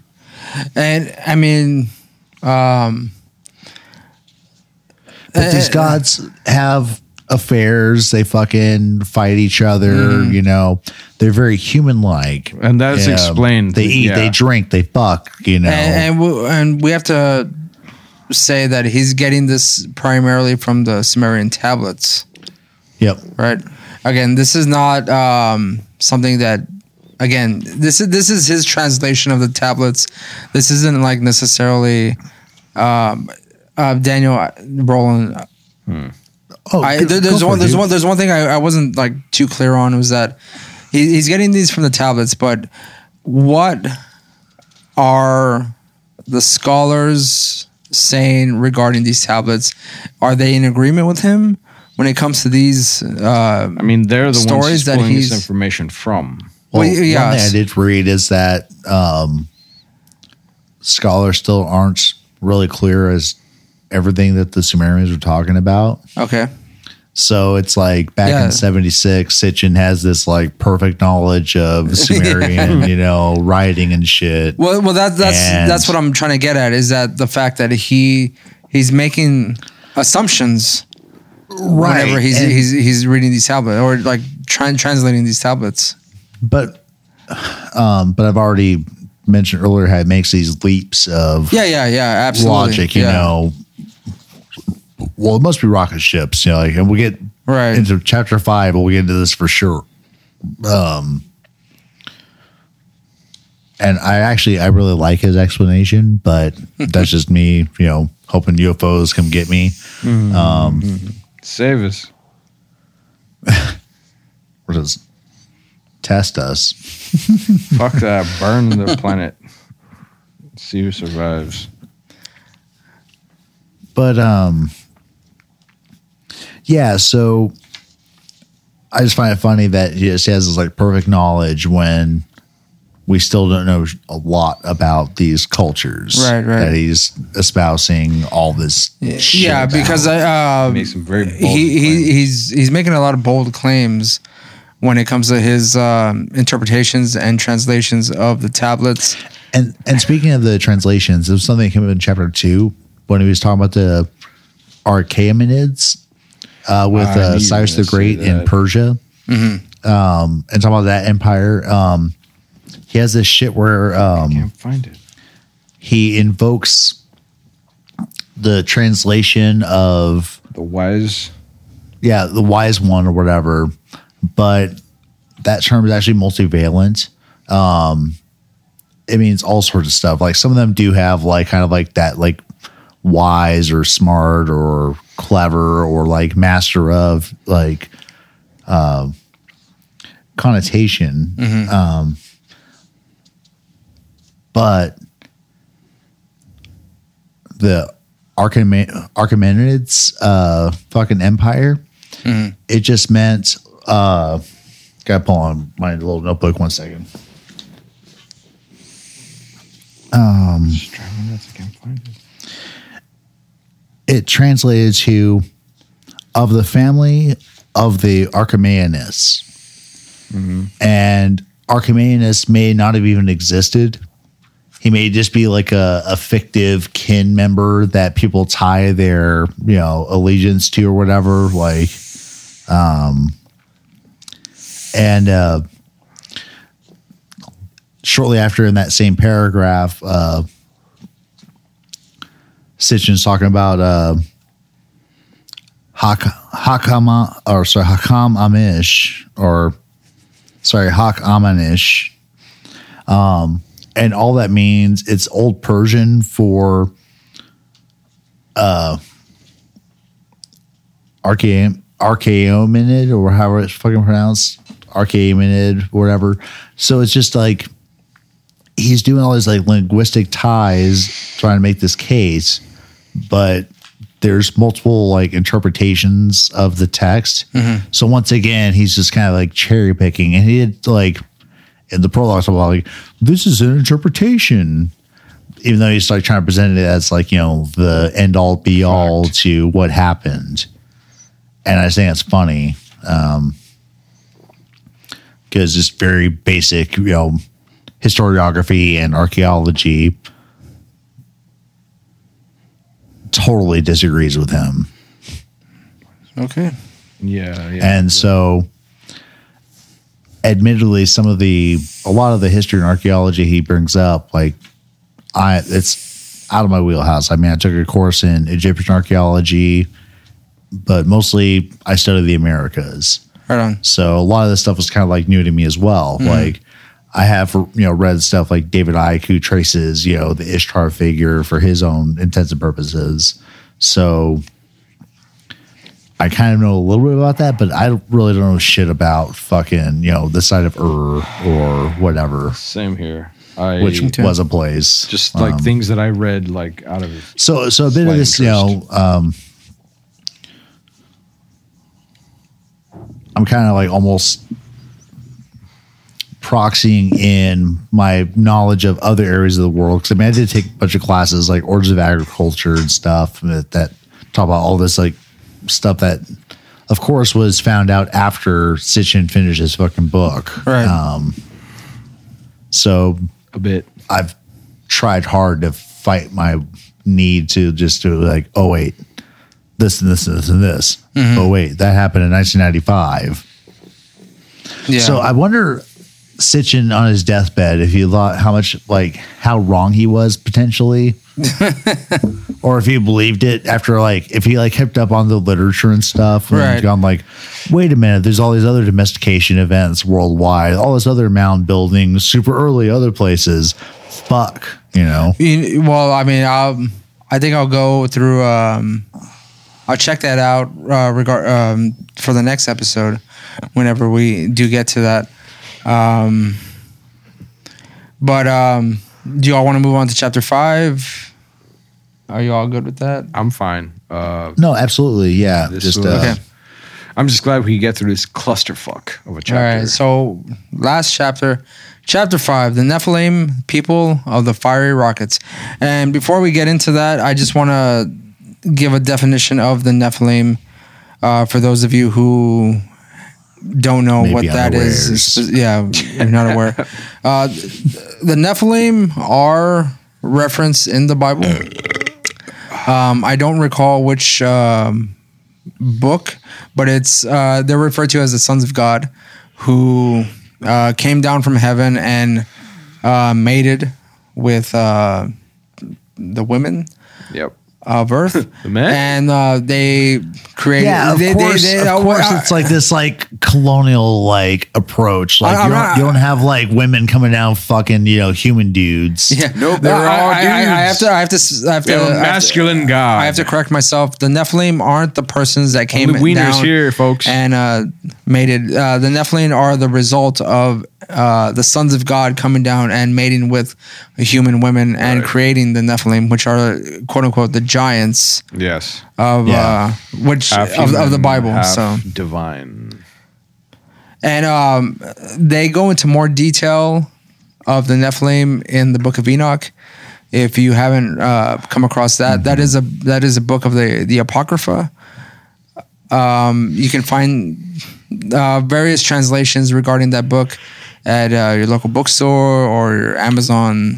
Yeah. Uh, Just uh, hit up a Catholic Product. church. Just email them. Just be like, Yeah. yeah, Yeah, can I get an apocrypha? oh yeah, sure. and actually, so on that note, remember how I was going to like try to go to churches to just get copies of Bibles Right, for right, free, yeah. see how many I can rack up. I'm just going to start emailing people to do it.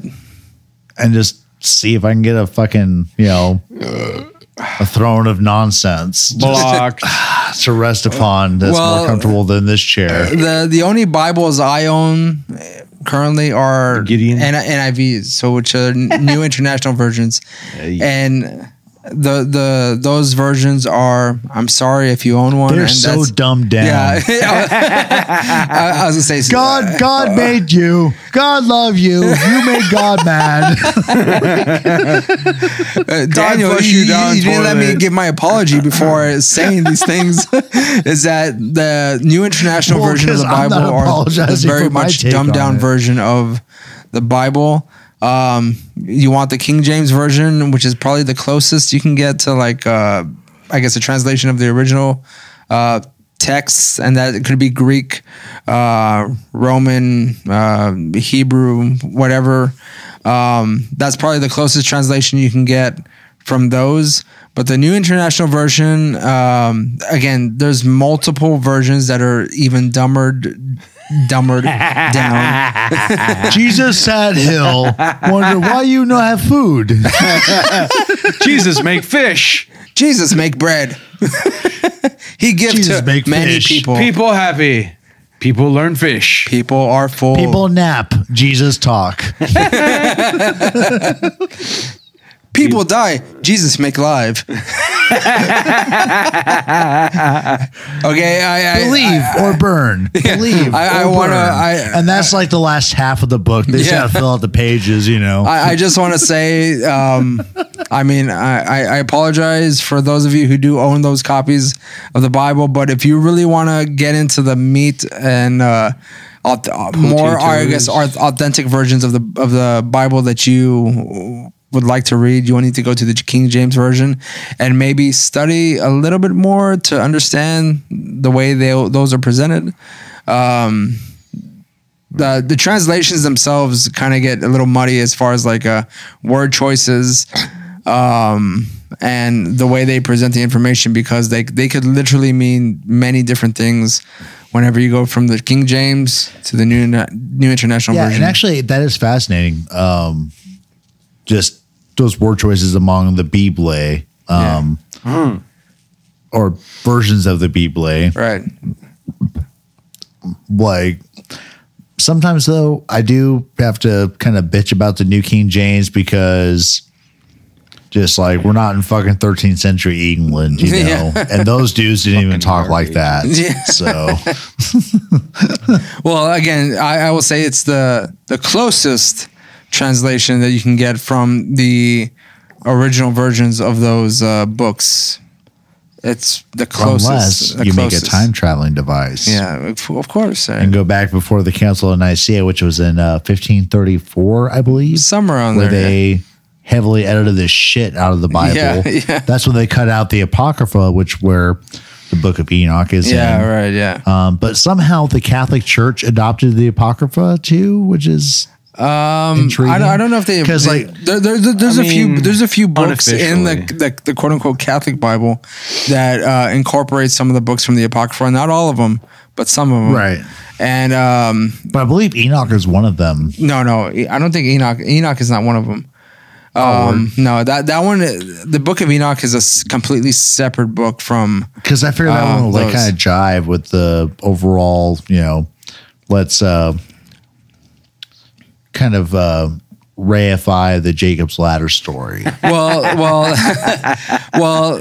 From my understanding, that the Book of Enoch kind of gives, um, I want to say, a bit more freedom to the the congregation to to enter into the kingdom kingdom of heaven. So, I mean, um, as if you're the Catholic Church, you don't want that. You know, like you want you need people to submit.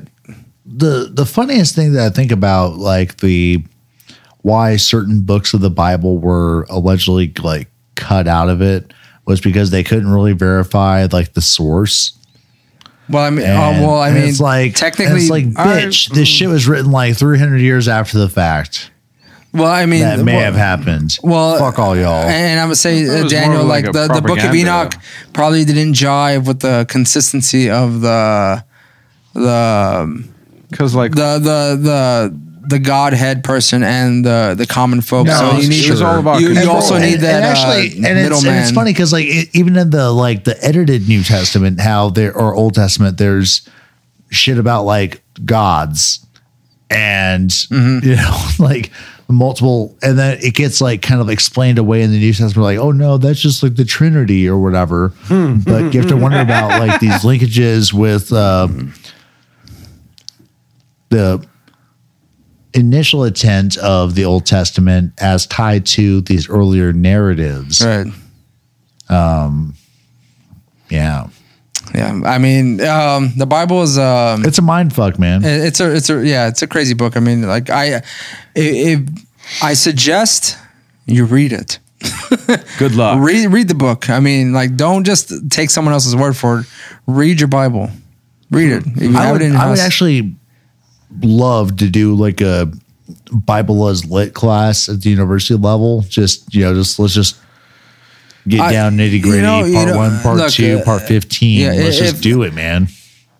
the Bible is an interesting uh, book as a whole, and I feel like most people don't dive in no. deeply enough to like really absorb the information that's in there because I mean.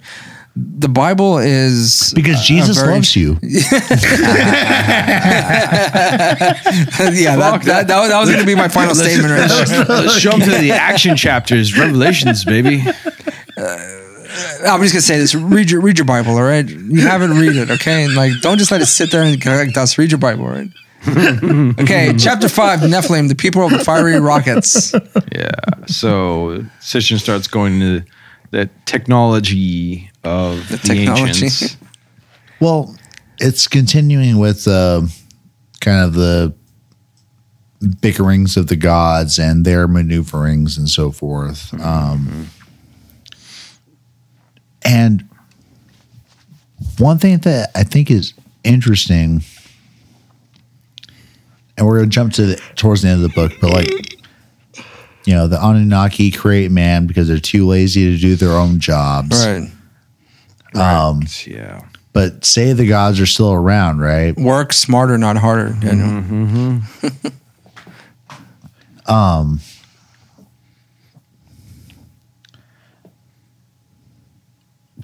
if the gods left shortly after mankind was like around, why is there so such a ubiquity of representations of the the rocket ship Shems that he talks about Yeah.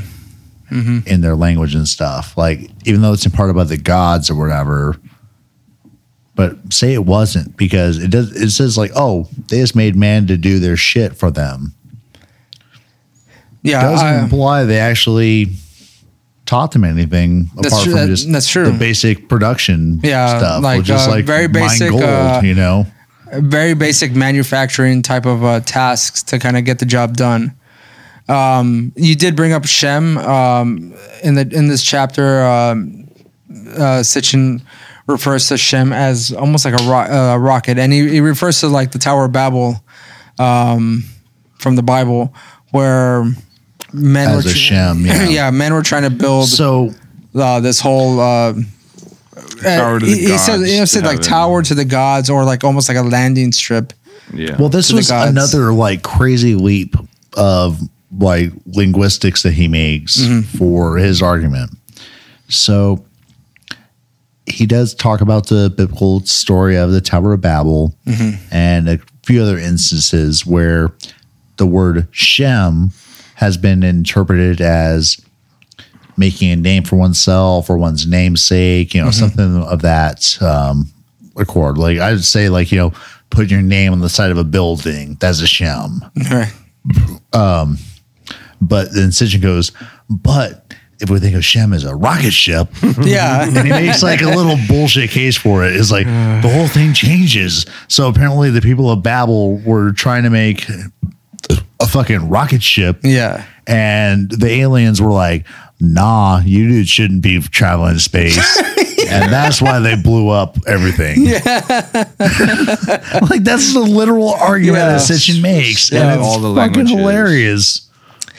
Temples were like, landing the pads. Fact, the fact, yeah, Daniel, you, you said it uh, correctly. Is that the um, Sitchin is saying that?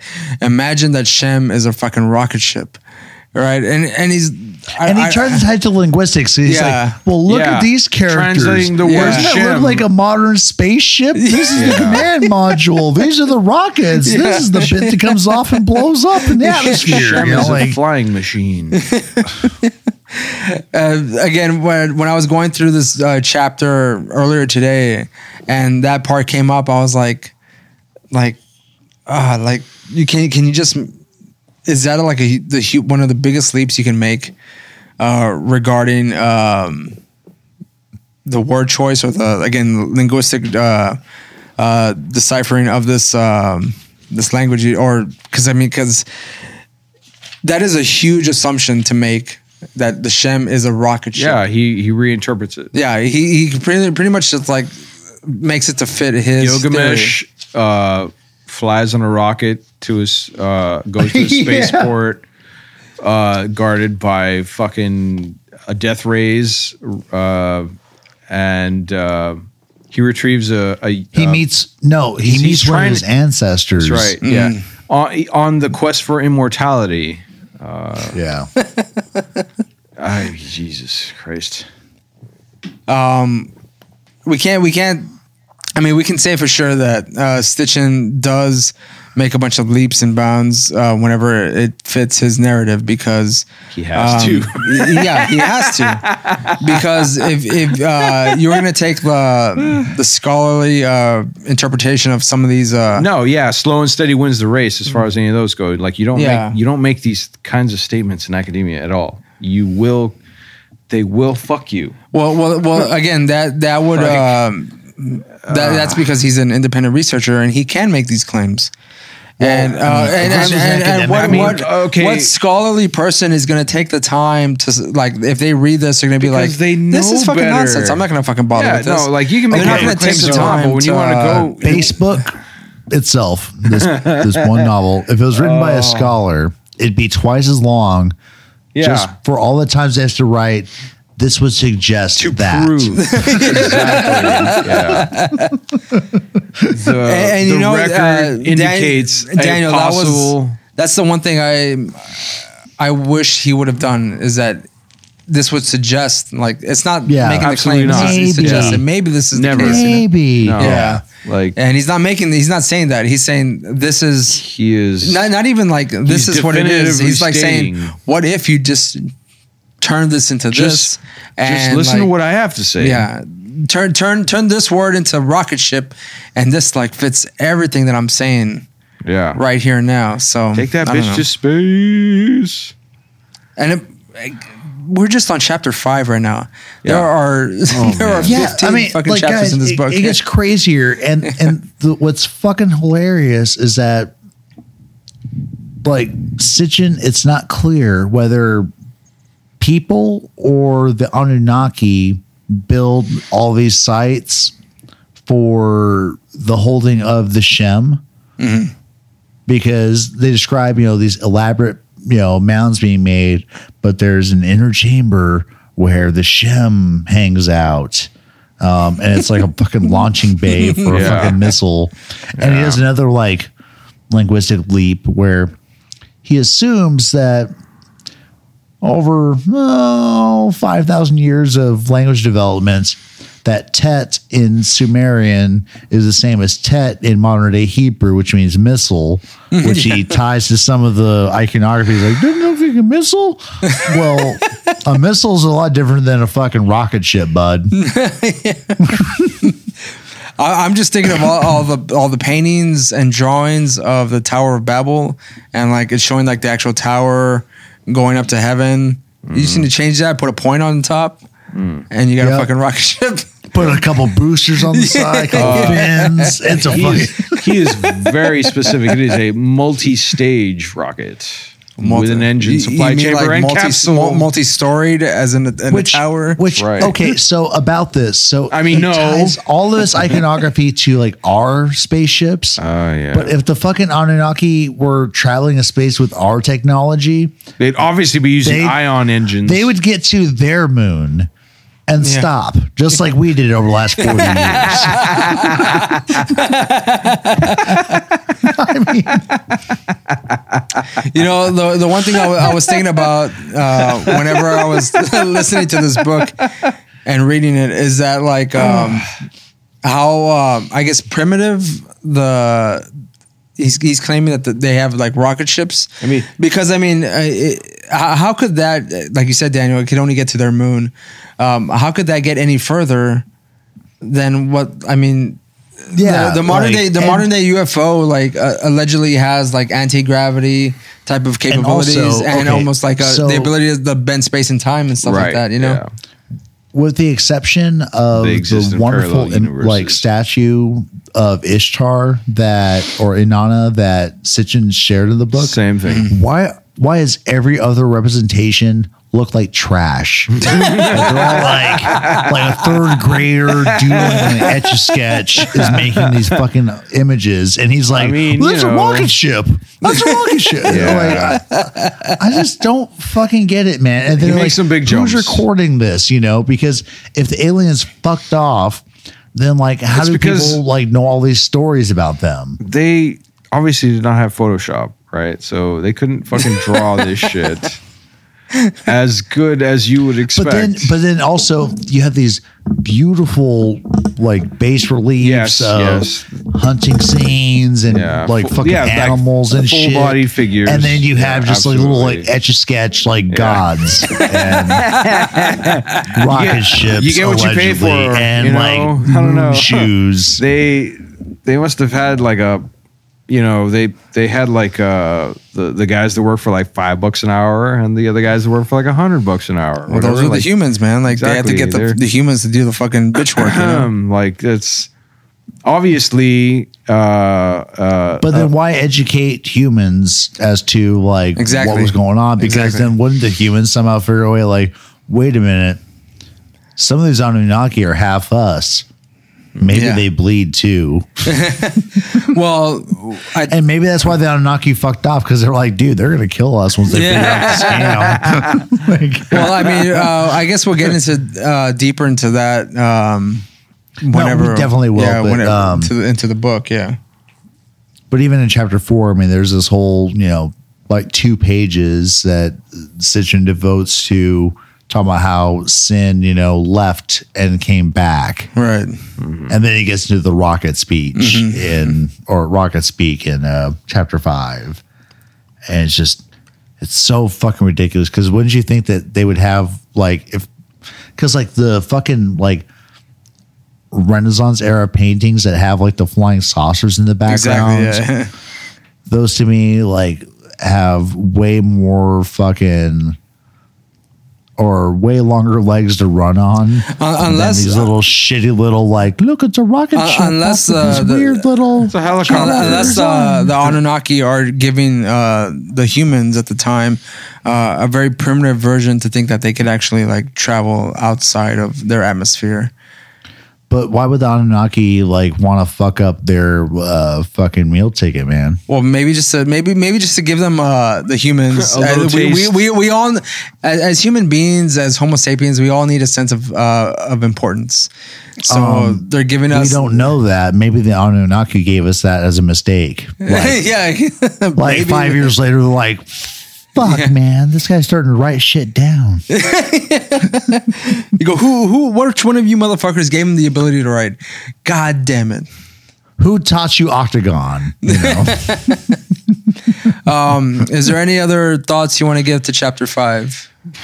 Um, one second. Let me flip through the book real quick.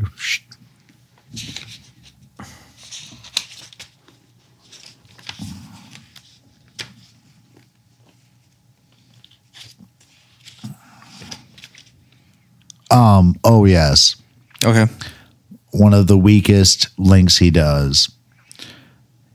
he tries to the eagle discussion, where he first starts talking about how the eagles were thought to be like the various gods operating the vehicles. Then he's like, "Oh well, maybe the eagle was actually the the aircraft." And then we could tie that to our culture because the Apollo 11 mission, they said, you know, the eagle has wings and the eagle has landed. And that is, Oh that my was like, God. like wasted like three freaking right pages. and I'm going to put this page up to you guys, which our li- listeners can't see. But he's got all this like fucking like Sumerian Yeah. bullshit on top of it. And then the Apollo like patch they wore that just has a fucking eagle on the moon. It's fucking stupid as shit, man. Figure 79. I do not stand by those two couple pages whatsoever. no. Uh, what figure was that? And then- Uh, 79. Uh, it's Seven- 79, yeah. And then next page, figures 80, 81, and 82 are fantastic fucking winged fucking dudes. I mean, it's right there on your screen. Mm uh, what what uh, figure was that, Daniel? Uh, 82.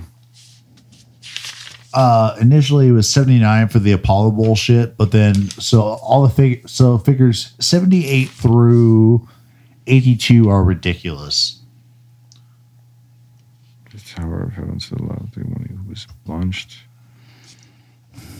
So you can ask people like, what do these have in common? Oh, they're wings. Yeah. you mean astronauts? You mean those are like uh, s- uh, flying spaceships? Well, yes. I just yeah, Uh, yes, you know, that is the those that of is course have to be symbolism. shems that aren't ways that people say this is who we are. No, no, no, they're they're fucking rocket ships. Fucking hell. I just this fucking book, dudes, just fuck, man. Like And um, we and, have to. and, and the thing is, like, first read through, I was like, all right, cool, little fun little idea. Second read through, where I was like really focusing on the astronomy stuff we'll get into, like in the next. Uh, so I have to go through that again. Fuck. Um, but going through this first five chapters again, it was fuck, man. Just so I, you know, already had the main narrative in line, Right. already had my second, like, kind of like grumbly ideas on it. And then third go through, I was like, critical as fuck. There's so many black marker marks in my fucking, or black pen marks. It's like, well, why didn't you cite this? Says who? Like, just all this, like, real f- shitty, flippant nonsense. well, all right. Um, Roland, do you have any um, last thoughts here? No. uh, pretty much went over everything. This All right. just it gets into some How about great- you, Ray? Ridiculous. Um. I honestly, Daniel, I Chapter do not. Um, the first five chapters, um, there's a lot. There was a lot to go through, and like uh, I feel like we kind of touched on the general um topics of each one. Word. Um, but yeah, so um, I, I just want to say to anyone who's listening, if you've followed us all the way through the end, um, Thank you. thank you very much because we're- yeah, we're guys, trying our guys, best. This is a very confusing God. fucking endeavor, and this is just the first five luck. chapters. Yeah. Good of luck this if you 15 want to chapter read this. saga. Prepare Yeah. for a mind fuck and one hell of a goddamn migraine. that that is correct. Making sense of this. Um, Um, so do you guys want to go to ratings?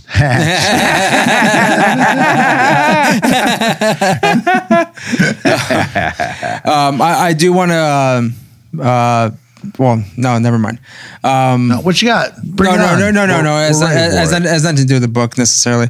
Uh, I'll, I'll just add that at the very beginning because um, I wanted to tag uh, the whole uh, uh, follow us, blah blah blah, all that shit in the very beginning. oh, Okay, so um, if if you're with us to the chapter five, we have bitter uh, end. yeah, we have this two first more third of the book. two more ser- two more episodes to go through uh chapters 6 through 10 and then 11 through 15 and then we'll give our final thoughts on the book itself as a whole yeah. um this book was quite a feat to go through and we had to break it up into three episodes because It's very interesting. there was no way i- unless you wanted like uh, a Yeah. 10 hour episode no. on just one book i don't think any- Yeah, anybody so could go through if- that So as disjointed as this episode was, dudes, our listeners, speaking of dudes, like that's who I'm referring to. The dudes. Not you dudes, but yeah You dude. you dudes. you dudes right? the listeners So My dudes. Um, go ahead and you know listen to this baffled episode and just do a Google search or YouTube search of like you know Anunnaki past or ancient aliens podcast Sumeria bullshit. There's there's and every fucking program I reviewed has tried to take this book or this this subject matter just head on. And Failed miserably. fuck they're rough man just and like shout out to those dudes like For trying. helping guide me to think about ways to not do this episode and also ways to do this episode Yeah. because some of you did do your homework or whatever, but Yeah. um but some of like your presentation was like janky just because like this this topic is crazy tough to try to synthesize. I mean, yeah. particularly if you guys because most of you dudes will go out and like just reference it and you're mostly talking about like the Anunnaki writ large. And then that's a whole other can of worms that I didn't want to fuck with. And so maybe you guys can look down upon us because we decided to go about this piecemeal. Um, and that's your right, you know. Uh, but maybe we can collaborate, you know, guys. yeah Hey, hey, that's like always Um, interested in hearing what someone we- else has to think. Uh, just say. I just want to give the audience um, a bit of a history on, on this episode. Is that uh, this episode was supposed to come out in July, and we have been stressing over this episode because we didn't want to present to you, the listener. Uh, a very ge- uh, just a general version No. or general uh, idea of this book and the Anunnaki This and isn't a Zecharia Sitchin goddamn Amazon review. and and that's because um, like Daniel said, like we've we've gone through certain programs and we've listened to them, and we've seen what they've done, and we want to give every everyone uh, or anyone who's listening uh, a very detailed version of the book that we're reading here, and that is what Books of the Strange is. We want to go through the book in depth. Um, even if you choose not to read it, at least you can get the general information or the more in-depth information that we're presenting to you without having to read the book it, yourselves because this book is fairly rough but if you want to go back and check out communion that's a bit a bit of an easier read and that's why that's one episode if you want to go through michelle remembers that's also a fairly easy read Yep. um, if you can get your hands on a copy of the book um, good luck um, but we should have a copy for you um, if you actually want to dive into this. we have a free copy that it, we are willing to give out, but uh, we'll do that at the very uh, ending of episode three, which whenever we finish this book. Any other thoughts? No. Okay, so God um, damn, I'm just uh the one through five. Jesus Christ. yeah, I was just one through five, and the rest of this book is just gets nuttier. And Yeah. it's gonna get gonna be great. And Ready for the squirrel Um, and don't worry, all you people that are like, what about this? What about that? Why don't you guys talk about this? We are going to be reviewing our Yeah. audio actually before the next episode.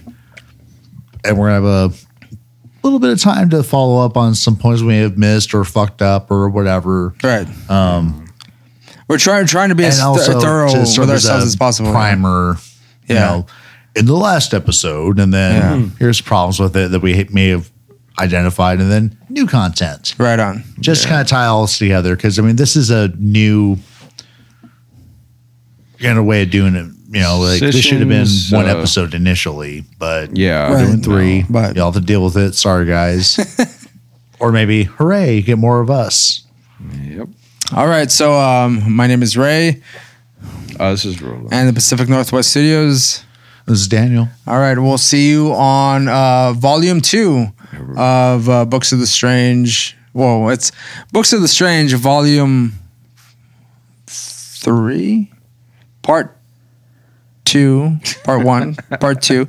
Uh, we'll title it appropriately. Yeah. Uh, but we'll see you on the next episode, which we will continue. Uh, 12th Planet by Zachary Valley Sitchin. Strange, Books of the Strange, uh, 12th Zecharia Planet. Sitchin's The Twelfth Planet, Volume One. Yes. Right.